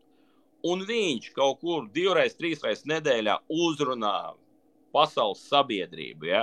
Nu, piedodiet man, un tās visas uzrunas, viņas ir dažādas, un tas, viņa vienkārši tas, devums tajā uzrunā, viņš ir, fantastisks vienkārši, fantastisks. Paklausieties viņa uzrunas. Es viņa uzrunas klausos ukraiņu valodā, tas ir, patīkami klausīties, jo cilvēks vienkārši, viņš prot to darīt, un tāds vadītājs ir vajadzīgs tādā kara apstākļos. Protams, viņš sēž pasaules līderiem uz galvas un saka, dodiet man kaut ko, beidziet, mums šeit beidzat, lai man tie cilvēki, mani Ukraiņi mazāk šeit kristu. Viņš par to cīnās, un tas ir, es redzu, tas ir viens no spilgtākajiem, kas ir pasaulē. Pārējais es tur nevar saskatīt vienkārši, ne Makrons, ne Šulcs, ne Baidens, nav tur nekā, tas pats, Kariņš mūsu, ja, viņš vispār ir manā, kā saka, redzējumā, viņš ir ļoti nokrities pēc visām šitiem notikumiem. Jā, tā. Aivars Friliņš rakstīja. Mana sieva krievieta no Sibīrijas ir lielāka Latvijas patriota par dažiem latviešiem. Tā var būt, jā. Tā var būt. Andris Sproģis bija rakstījis, LV ir tikai afēristi. LV kas ir? Latvijā ir tikai afēristi. Nu, nevar tā būt. Nu, jūs jau dzīvojat Latvijā, jūs rakstat latviešu, jūs arī tad esat afēristi. Jūs paši sevi tad apsaukāt. Man baigi tas čats, viņš man kādā brīdī tā kā apstājas un tad baigi sabirst. Tāpēc, ja kādam vēl bija kaut kādi jautājumi, droši rakstiet, mēģināšu tad vēl uz nobeigumu paspēt nolasīt. Andris P41 raksta, ko viņš runā par to narkomānu? Kāpēc Zelenski grib pataisīt par narkomānu? Tāpēc jūs gribat pataisīt cilvēku par narkomānu? Nu, kāpēc? Tāpēc, ka ir tie video, kur viņš laik... Šitos, vai ne? Nu, varbūt paklausties, varbūt. Mēs nesakām, ka cilvēks, viņš nav grēcīgs, jā. Varbūt viņš to ir darījis, vai varbūt, saprot, kāpēc viņš nosaka? Viņš pilda uz šodien dienu, ļoti spilg savu uzdevumu. Es gribētu, lai mūsu valstī būtu tāds prezidents. Jūs vienkārši, Levitu, pa ko jūs nosaukt? Paskaties, salīdzināt Levitu, ja, un Zelenski, salīdziniet vienkārši. Runas stilu vienkārši. Ko nozīmē prezidents? Prezidents uzrunā savu tautu. Paklausieties, kā viņš uzrunā savu tautu un kā viņš uzrunā pasaules sabiedrību. Pasaules sabiedrība ceļas kājā un aplaudē viņam. Tāpat kā viņam aplaudē tad, kad viņš gāja uz skatuves un runāja savus jokus, ja. Es, starp citu, daudzreiz bijis viņa koncertā, ja. Un, tas ir fantastiski, vienkārši fantastiski paklausīties viņu. Vismaz kā šito, un kā prezidents viņš ir, viņš savā vietā uz šodien. Es, starp citu, runājot par pāvestu. Kāds, piemēram, autoritāti varētu būt pāvests kaut kādam Putinam vai tiem pareizticīgajiem Krievijā? Ir autoritāti. Bet viņam jau savi ir. Pāvests ir ļoti liela autoritāte, jo pāvests pārstāv vairāk nekā 2 miljārdus pasaules iedzīvotāju. Un tas ir milzīgs spēks. Cik daudzi ikdienā seko līdzi? Šaubos, ka tie būs tie 2 miljārdi. Miljoni, jā. Bet kopumā...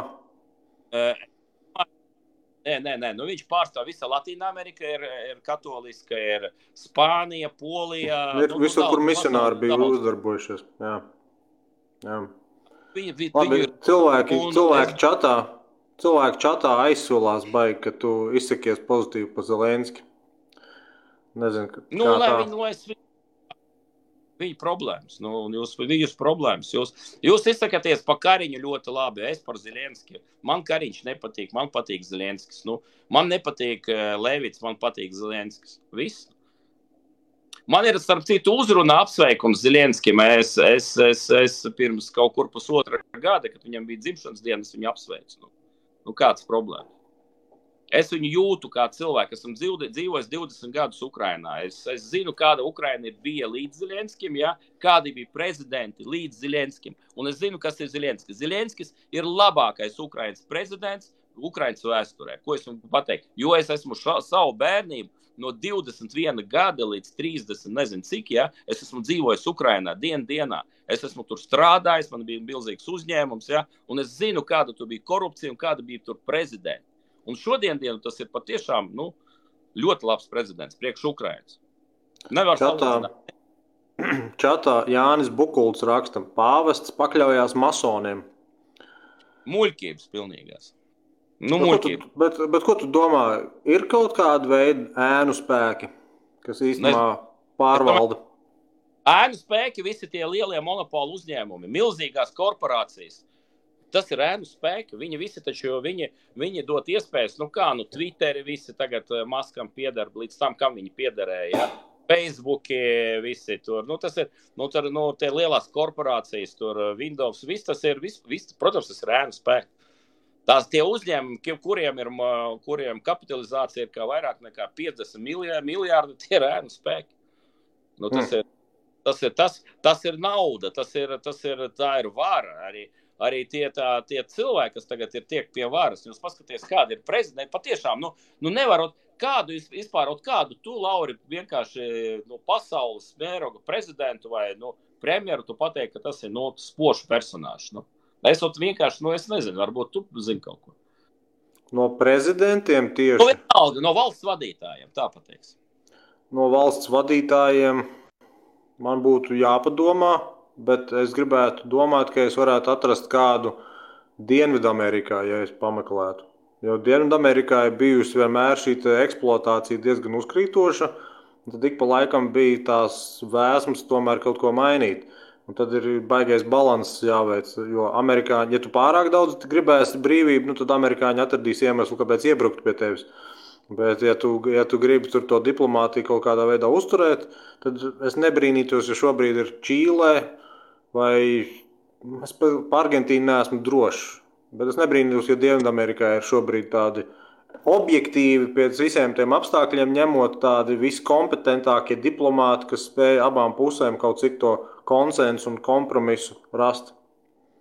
Bet jā, tas man būtu jāpameklē tā uzreiz. Jā, bet tā, saprot, ka tā spilgs patiešām reku, mēs viņu redzam, jā, mēs uzreiz skatāmies, reku, un viņš tāds spilgs cilvēks. Piemēram, no tās G7, jā, no tās komandas, varbūt Japānis ir labs, piemēram, Japānis, jā, viņš ir labs. Jā. Es tā domāju, ka Japāņiem vienmēr jābūt labam premjeram, jā. Bet, tie pārējie vienkārši ir tādi gēli, man liekas. Skatot, sākot no... Pārsvarā visur ir karjeras politiķi. Un man arī personīgi tas ir visvairāk mulsina par tiem cilvēkiem, kas Latvijā regulāri grib kaut kādā veidā iesaistīties. Kāda ir viņu motivācija? Vai tas ir kaut kāda mazvērtības kompleksi? Vai tā ir tiešām lielumānija? Vai kaut kas? Jo, piemēram, ar Brēmanu es ilgi neesmu vispār runājis. Bet es viņam labprāt pajautāt. Klau, tad, kad bija Covid, es pilnībā saprotu, vajadzēja mobilizēties jebkuriem spēkiem, lai šī teroristiskā pieeja izbeigtos. Bet ārpus Covid konteksta, kāda ir tava motivācija? Kāda bija tava motivācija KPV? Kāda bija tava motivācija likums un kārtībai? Kāda motivācija tagad ar tiem jaunlatviešiem? Jo, ja motivācija ir vienkārši būtu politikā, es no tādiem labprāt turētos pa gabalu. Jo es esmu saticis, atceros tad, kad vēl attīstībai par nebija nodibinājusies kā partija, bet bija tikai biedrība. Viņi man tur aicināja dažas reizes uz biroju caur vienu paziņu saistībā ar marihuānu un kaņepēm. Un tad par regulējumiem, visu kaut ko. Un tad arī tur man viens atceros teica, man jāiestājās zemesardzē. Kāpēc tev jāiestājās zemesardzē? Tā labāk izskatās, Zin kā, es tajā brīdī zemesardzes 1. Rīgas brigādē, saka, vecais, klau, vai tev tas interesē un tu iestājies, vai vismaz nestāsti man šitāds blēņas, labi, ka tev kaut kas labāk izskatīsies vēlētājiem un vēl kaut kā apmānīt kaut kādu babuli un nekāds tu esi patriots. Bet ir šādi veidi tipi cilvēki, kur vienkārši grib saprast. Man personīgi, piemēram, neinteresē viens, otrs, trešais, bet ja manam vēlētājiem tas baigi varētu interesēt, es tēlošu, ka tas man interesē, Redzēju, Lauri, ar ko es atšķiros varbūt vispār tiem poliem. Es principā, ja es nebūtu, ja es būtu tēlnieks un tēlotu, ja es nebūtu tas, kas es esmu, es tagad būtu saimā, to es zinu vienkārši. Es būtu tagad saistībā ar to, ka es zinu, ka es tur būtu. Ja? Tā kā es neprotu tēlot, es esmu cilvēks vienkārši, man ir savas sajūtas, man ir savas saprašanas, un man ir savs viedoklis, ja? Un tāpēc es tur neesmu. Un par to tev vids nāk. Jā, un par to man vids nāk, jā, saprot, un tā ir tā lieta, bet saprot, es jau paklausies, es jau tas cīnītājs, esmu jau no tiem, kad Kalvītis bija premjers, es toreiz nejauši kļuvu par Aglonas deputātu, Aglonā es biju deputāts nelielā, pašvaldības deputāts, un toreiz es pacēlu jautājumu par Cīrišu Heis privatizāciju, un Kalvītis tad bija premjers, un viņš bija kad bija ekonomikas ministrs, viņš privatizēja to Cīrišu Heisu, ja? Galā visa naudu smalca vienkārši pašvaldībai nedeva neko, un es pacēlu to skandālu, un galā skandāla rezultātā, protams, toreiz tur bija Aglonas baznīca, bazilika iesaistīta, mēs tur dabojām finansējumu no valsts viss pārējais, un mēs, protams, dabūju daudz krimināllietas saistībā ar to Kalvīti. Tas es sapratu, ko nozīmē valsts un kā tev ar valsts. Man arī toreiz bija vids audits. Man tur bija jau. Man es to procesu esmu izgājis. Un, protams, es tur 2 gadus vai 3 es ar viņiem tur cīnījos. Protams, viņiem nekas neizdevās, bet es to procesu zinu, jā. Kā valsts vienkārši cilvēku var spīdzināt. Bet tagad es neesmu viens, paldies Dievam. Man ir cilvēku kolektīvs un tā man ir vieglāk. Toreiz es vispār biju viens. Man 38 gadi bija. Es vienkārši nesapratu, kas notiek. Atbraucu no Ukrainas, man te bija kaudze ar naudu, es nopirku tur visas zemes, es nezinu, tur apkārt aglonēja Krāslavas, man ļoti daudz tur zemes bija. Es tur nodeklarēju gandrīz 1 000 000, jā, tur deklarācijā man var paskatīties, man bija 1 000 000. Es godīgi atnācu, es saku, reku, man ir 1 000 000, reku, man ir zemes, reku, man viss ir, jā. Un tad tur sākās, tur baigais, bet es nebiju nenozēts, neko es nebiju izdarījis, es viss tur biju, man bija viss kārtībā tā, bet es sajūtu, ko nozīmē valsts policija, un atceros tāds Vaškevičs, kas tagad Maskavā dzīvo, kas tagad viņam arī, tas bija vīd kaut kāds, tur baigais. Muitas policijā, ja? Jā, policijā. Man toreiz ierosināja kriminālu procesu, un tas vienkārši, visa tā banda, tā toreiz banda bija, Vaškevičs bandā bija vienkārši, un pēc tam viņš aizmuga uz Austriju, un tagad viņš, cik es zinu, Krievijā dzīvo. Un tad tas bija tā mentu kari, jā. Jā, mentu kari, un tas bandīts, jā, man tad toreiz ierosināja, jā. Saprot, tagad tie paši bandīti arī pie varas arī, nekas jau nav mainījies.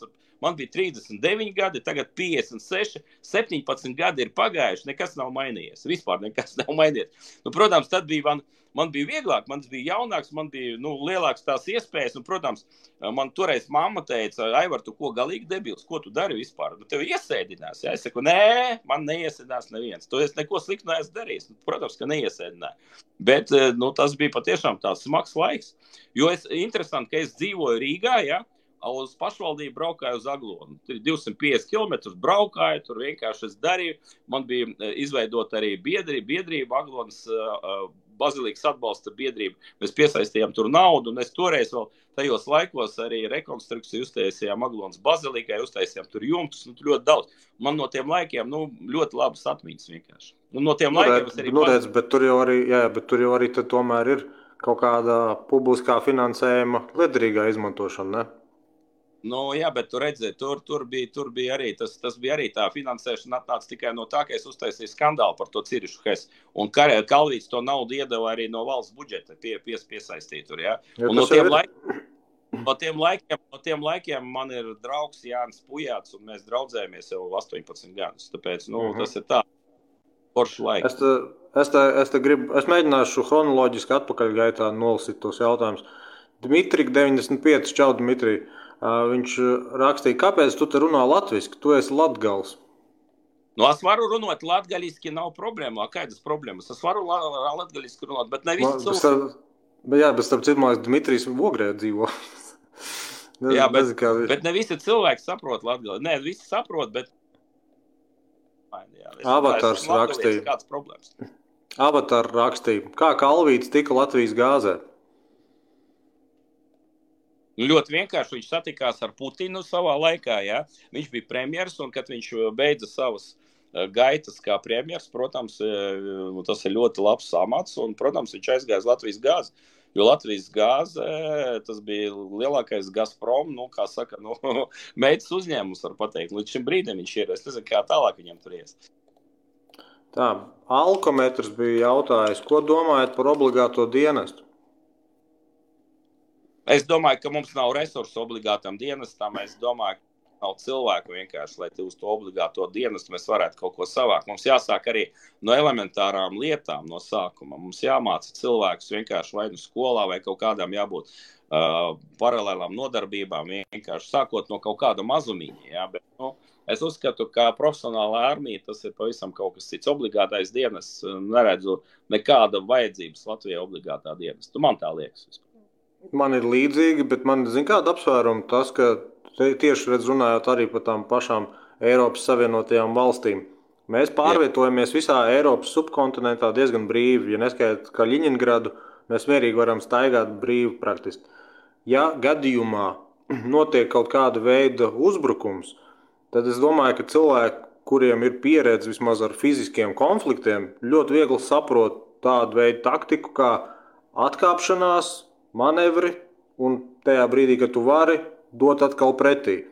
Bet tie, kas ir tādi naivi vai kas ir tādi maz dzīvē pieredzējuši, man šķiet, ka viņi domā, ka tagad vienkārši visus mobilizēsim, nospiedīsim šeit pat, ka viņi nedrīkst pat nekādīgi atkāpties vai pārgrupēties, un tas it kā kaut kādā veidā risinās tagad, ja kāds ienāk Latvijas teritorijā, kas ir jocīgi, jo visa doma ir kāda. Tev jābūt vai nu pārspēkam uzreiz, vai arī tev ir jāievilina iekšā, jānoasiņo tas, kas tur ienācis, un tad tev jāizspiež ārā.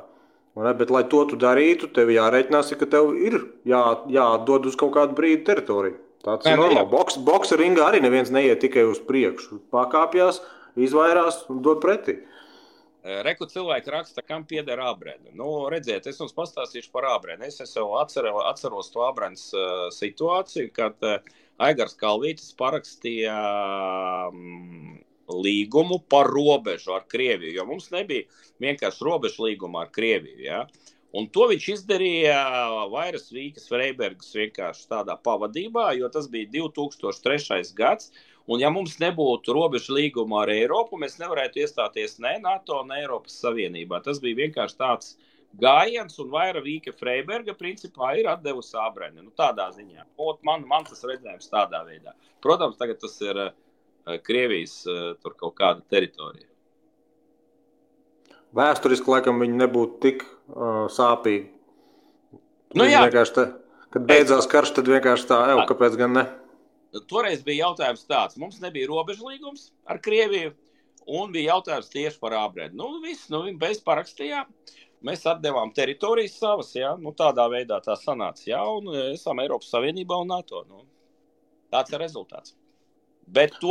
Man mulsina tas, piemēram, mēs ar Kristīnu par šo to runājam, man mulsina tas, ka ir cilvēki, kas uzskata NATO un Eiropas Savienību par kaut kādu veidu baigo bubulu. Tas ir tikai paver to tirgu un iespējas jautājums, kā tu izmanto.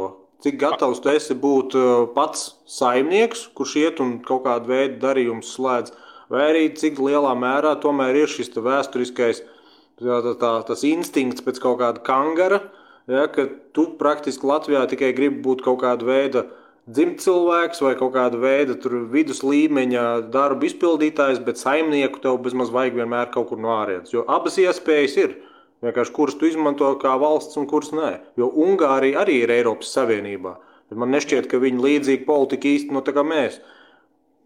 Un Polija arī ir Eiropas Savienība, un Polija un Ungārija tas viens no labākajiem piemēriem, kā viņi izmanto Eiropas Savienību. Polija arī ir sava nauda, ja? Viņi nav atteikušies ne no zlotēna, ne no forinta, ja? Un viņi izmanto ļoti labi Eiropas Savienību. Viņiem cepuri nos, jūs paskaties, kāda Polija ir izveidota infrastruktūra, tas ir viss Eiropas Savienības nauda, un tā paša NATO viņi arī izmanto, saprotā, mēs vienkārši mūsu izmanto, saprot, šeit ir divas pozīcijas, vai nu mūsu izmanto, ja?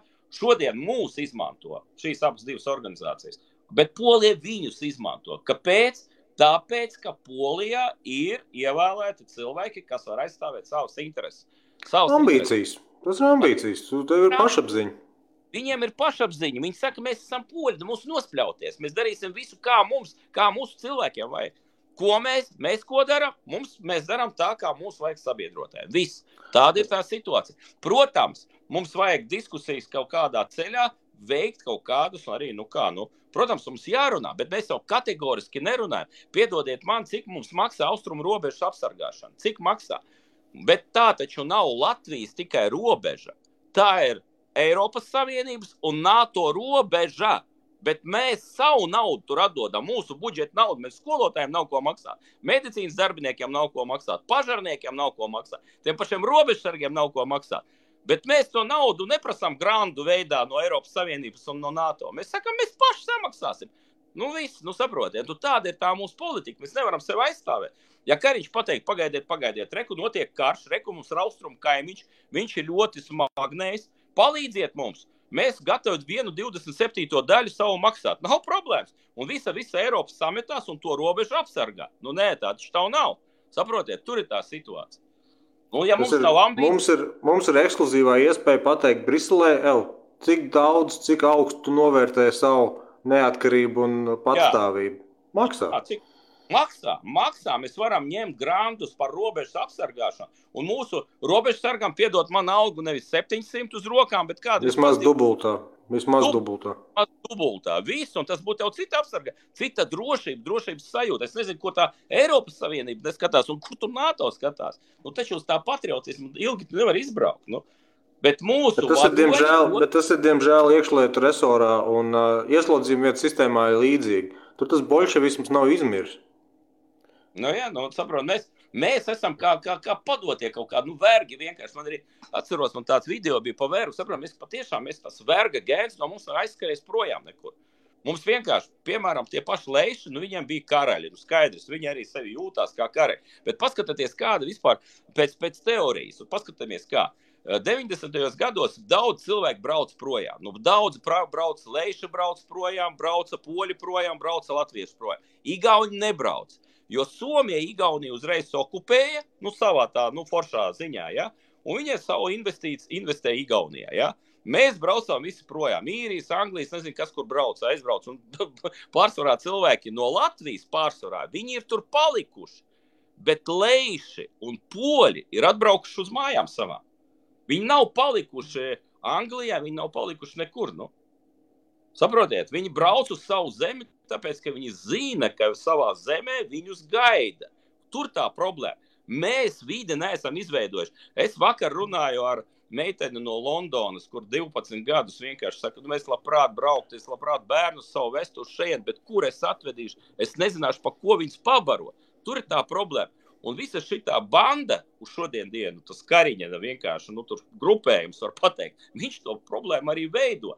Es nesaku, ka Kariņš ir slikts vai labs. Es vienkārši redzu pēc tiem darbiem, kas notiek. Un ja Kariņš vēl 3,5 gadus vai cik tur būs pie šprices, ja, protams, mēs atkal būsim vēl atpalikušāki. Tas ir pa motivāciju diezgan otršķirīgi runā, tāpēc, ka tas sanājas teiciens apmēram, nav jau nekas traks no stulba un slinka cilvēka, bet ja ir stulbs un centīgs, tad gan ir problēmas.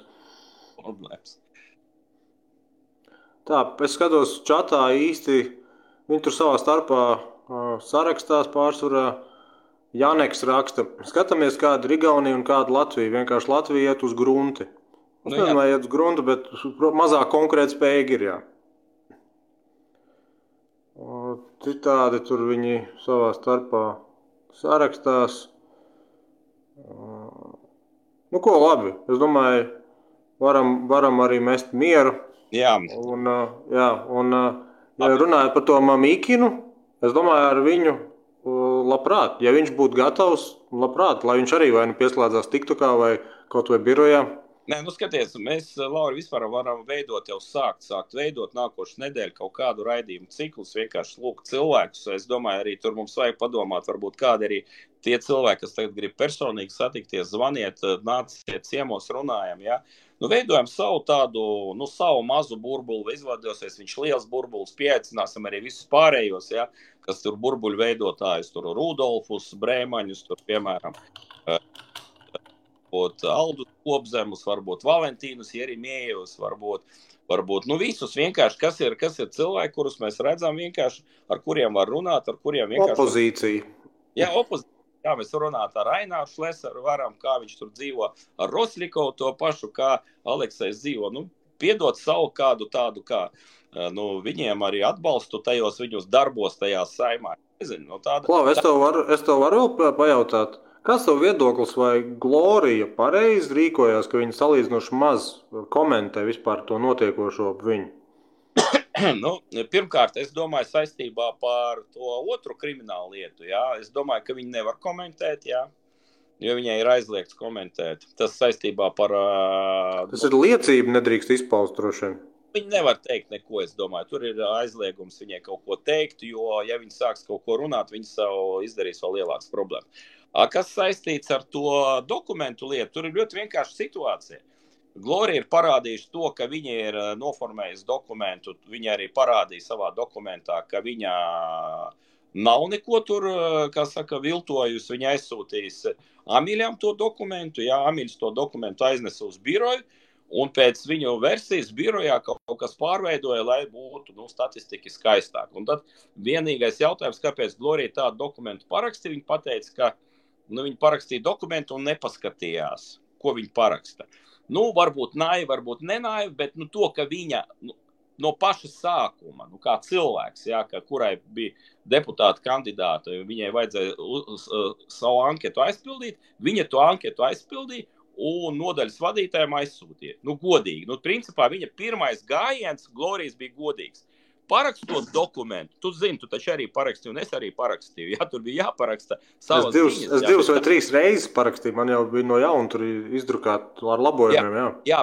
Ir tāda, tu redzi, tur jau to informāciju, bet to informāciju apkopoja cilvēks speciāls, jā, tu saproti, mums arī bija birojā cilvēks, Sandra, māks, jā, un Kristaps. Un tā informācija bija pavisam, jā, mums bija Sandra, jā, un tā bija informācija citā formātā, nekā tu vienkārši iesniedz kā cilvēks. Jā, es Excelī viņu tur tajā... Tā ir divas dažādas lietas. Tur ir tur citas blanka pavisam, ja? Jo elektronisko, ko vajadzēja iesniegt, nu to, kas vajadzēja CV, tā ir pavisam. Jā, tas ir cita anketa, un bija jāparaksta pavisam citu dokumentu, ne to, ko tu dod, ja? Un principā Glorija parakstot to, ko tad, ne to, ne savu, bet tas bija jau operātori izveidots dokuments, to, ko vajadzēja iesniegt CVK. Es nezinu, pēc šiem notikumiem, es domāju, un pēc tās būtības viņu vajag attaisnot tajā lietā, nu, kas saistība tieši ar to dokumentu. Ja, ja viņi atzīst, ka viņi ir parakstījusi nepareizi ziņas, tad tas ir uz viņas kākalu. Nē, bet šeit ir divas lietas. Viņa ir savu, un viņai iedeva parakstīt to, ko nesat CVK, tas ir divas dažādas lietas. Viņai ir tas arī paļautības princips, viņa paļaujas uz to, kas sastāda, ja? Šeit ir tāda, bet šajā gadījumā tad policija nav nostrādājuši līdz galam, tad policijai vajadzēja noskaidrot, kas tās ziņas mainīja. Nu, tad ziņas kaut kas ir pamainījis, tomēr, nu, tur ir tā situācija, tad tur stabilitātei jau birojā kaut kas ir viņas pamainījis. Es nedomāju, ka viņiem iekšēji vajadzētu saprast tur tos komunikācijas kanālus, kā tas strādā, un tomēr tas ir viens, bet attiecībā uz pašu pārkāpumu, ja tu atzīst, ka tu parakstīji, kādu vēl jautājumu? Nu, pie tam... Tas ir apmēram pateikt, nu, es neskatījos, ko es parakstu, nu, kur vaina tā ir.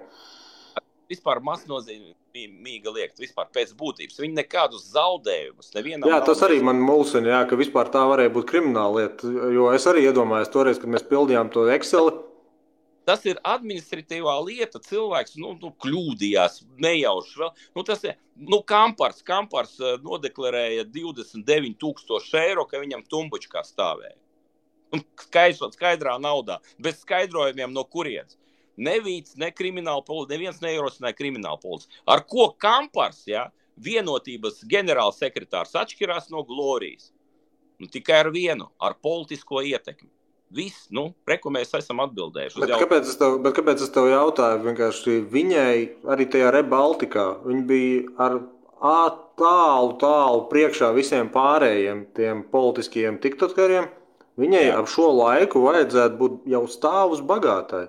Ar to visu publicitāti. Viņi tikši varētu, es nezinu kā, bet 100 punktu kaut kā baigi izsist, baigo kāpos no visu šādā pasākuma.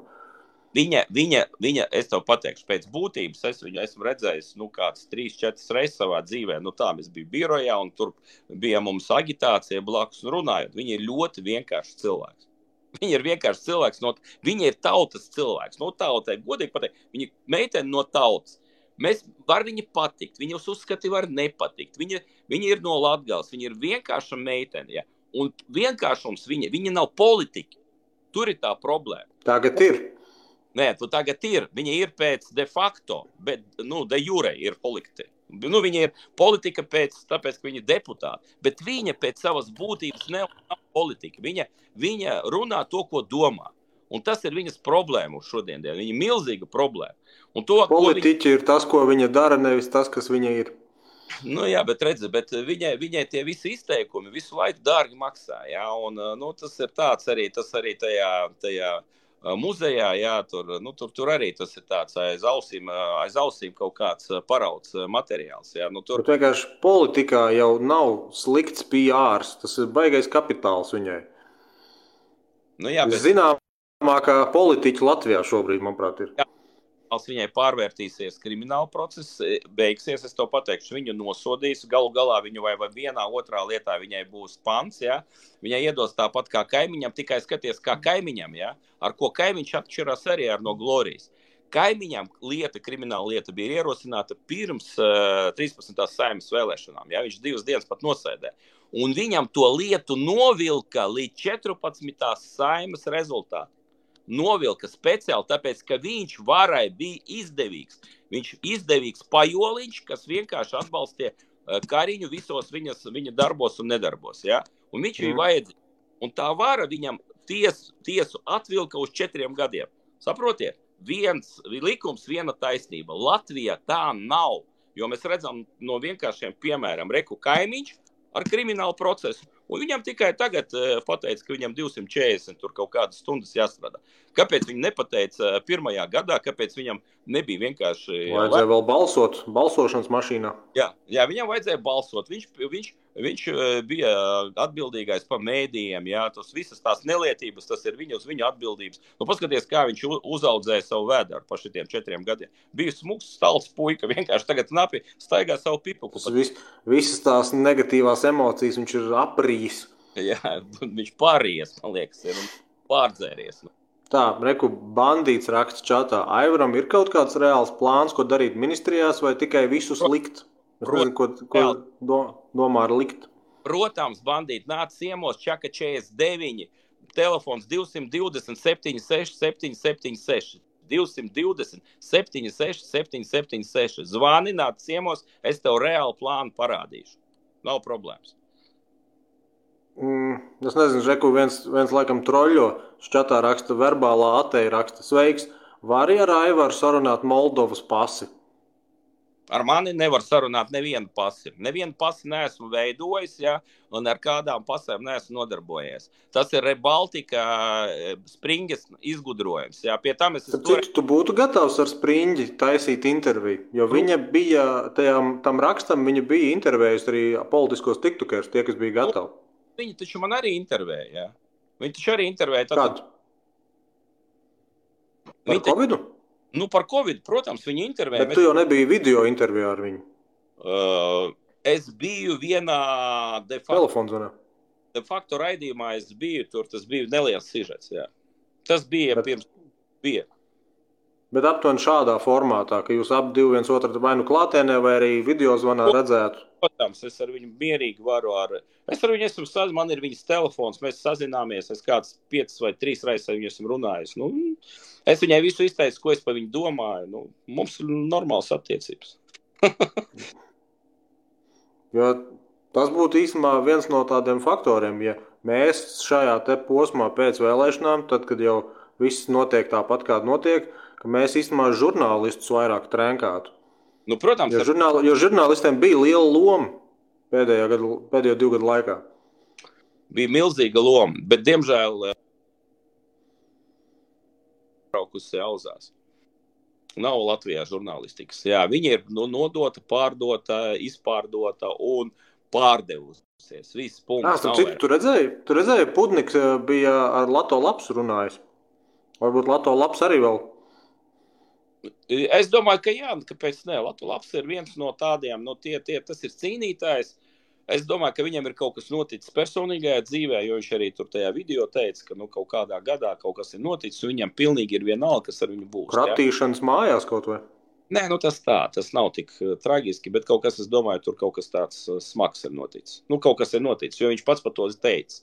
Tāpēc viņš saka, ka viņām nav nekādu šķēršu vispār darīt visu, lai atmaskotu šito bandu. Bet saprotiet, mēs taču jūtam, ka valstī pārvalda kaut kāds tāds neskaidrs grupējums. Un tie ierēģi, saprot, ierēģi jau nemainās. Mainās tikai personāži. Kariņš tikai kā izkārte, viņš ir izkārte, saprot? Kariņam taču, šeit ir, viss ir cilvēkiem, kas šeit baigā šokolādē dzīvo. Piemēram, Zuzāns, Jānis Zuzāns. Un paskaties, kā varēja Zuzāns lobēt Rīgas vienkārši attīstības plānu. Vienkārši paņēma nobramzē, lai viņam neaizver kantoras ciet, jā? Varat iedomāties, ko Rīga ir zaudējis pa gadu, jā? Zuzāns deva rīkojumu Edgaram Jaunupam, Jaunups deva savam ministram, ministrs noblokē. Neviens nesēž. Konkrēta lieta, neviens nesēž. Pabriks izveido kaut kādus tur interesantus konkursus savā ministrijā aizsardzības Nu, vienkārši tur nekas neko nenopērk, nav kaut kur pazūt, neviens nesēš. Ja? Vienīgi Viņķele tagad uz tiesām staigā. A, kad Pauļuts staigās uz tiesām par Covid vakcīnu iepirkšanu? Šogad mums 64 miljoniem jāiepērk, vienkārši jāizmet ārā. Vienkārši. Nu, labāk, es tad piedāvāju to 64 miljonus aizsūtīt Ukrainai, nevis pa Covid vakcīnām. Man tāds piedāvājums. Ukrainai sūtām, viss patriotiski. Nu, vismaz būs kaut kāda liederība, ja? Kāpēc mums pa vakcīnām? Runājot par to pašu Lato lapsu, bet būsim reāli. Viņš pirms vēlēšanām teica, balsojiet vai nu par Nacionālu apvienību vai par Jauno vienotību, nevis par kādu citu. Nu, ko tu gribēji, nu? Pats viņš, pats viņš jau to režīmu stutē. Nu jā, bet paklausies, tad, kad viņām iekoš dirsā, jā, tad viņš, saprot, ka vajag kaut kā arī... saprot, šeit ir tāda spēlīte, jā, tā ir spēle, jā, šie cilvēki visi ir bijuši, zina, kas, ko, kur, Liepnieks, jā, Jurgis Liepnieks, bija Kalvīša, šitais, kā viņi tur bija... Šķēls. Nē, viņš bija Kalvīša... Tautas partijā savulaik, jā. Administrācijas vadītājs, kā tur, Kalvīša preses sekretārs vai kā, viņš tajā laikā bija premjerministra, nezinu, kā viņam tev bija amats, pagaidi, viņš tagad stāsta, ja, Džeks bijis pie šprīces, darījis dažādas lietas, tagad viņš mums stāsta 220 miljoni, malacis, kas stāsta, viņš ziniet, Jēzus Kristus arī staigāja pa pasauli, atrada Magdalenu, jā, un viņai piedeva, kaut viņa strādāja kaut kādā nelabā profesijā, un tad viņi gāja un stāstīja par to Jēzu, ka viņš ir tāds ir, jā, un viņi kļuva pa svēto, jā, tāpēc nevajag vienkārši, katrs cilvēks savā dzīves posmā vienkārši apzinās, ka viņš kaut ko nav pareizi darījis. Liepnieks tagad ir apzinājies, labs vakar, jā, tad tas ir ļoti labi, ka cilvēki to dara. Nav ne labu, ne sliktu cilvēku, ir vienkārši cilvēks. Mums ir savas labas un kaut kādas ne ļoti labas lietas. Un nav tāda cilvēka pasaulē, ja, kas darīs tikai labas lietas. Tas ir pilnīgs muļķības. Ja. Katrs cilvēks savā dzīvē ir izdarījis kaut ko tādu, par ko jābūt, viņam jākautrējas. Vai vismaz nav jālapojas? Jā, Aivar, kā jums ar to vidu pārbaudu? Vidu pārbauda ir beigusies, uzrēkiems ir izveidots, cīnos, tagad viss aizgāja uz tiesu. Tagad tiesā mēs cīnīsimies ar vidu. Un par žurnālistiem mēs varam tad nešķirot, runāt ar visiem, un tad jau skatīties, kādas maskas krīt. Bet es domāju, jā, Mamikins būtu interesanti, ja ir tāda iespēja. Tu esi signāls tev vai nē? Ko tu saki? Nē, viss kārtībā. Es domāju, ka vienkārši signāls pārtrūk. Nē, viss ir kārtībā. Ko es domāju? Labi, jā. Piekrīt. Paldies tev. Tiksimies. Paldies. Visiem paldies. Ja kas, strādāsim tālāk. Runāsim par kaut ko arī tālāk. Un visi laipni aicināti Čaka 49. Čaka 49 nāciet katru dienu, runāsim no rīta līdz vakarā. Otrdienās Facebook live kopā ar Kristīni.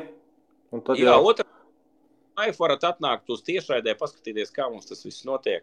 Bet principā mums birojā savā laikā, vasaras laikā bija ļoti daudz cilvēku. Vienkārši gāja tur. Tagad, protams, ir bišku tāds, viss pavasaris. Tuvojas pavasaris, es ceru, ka atkal būs ļoti daudz cilvēku. Paldies visiem! Strādāsim to. Paldies!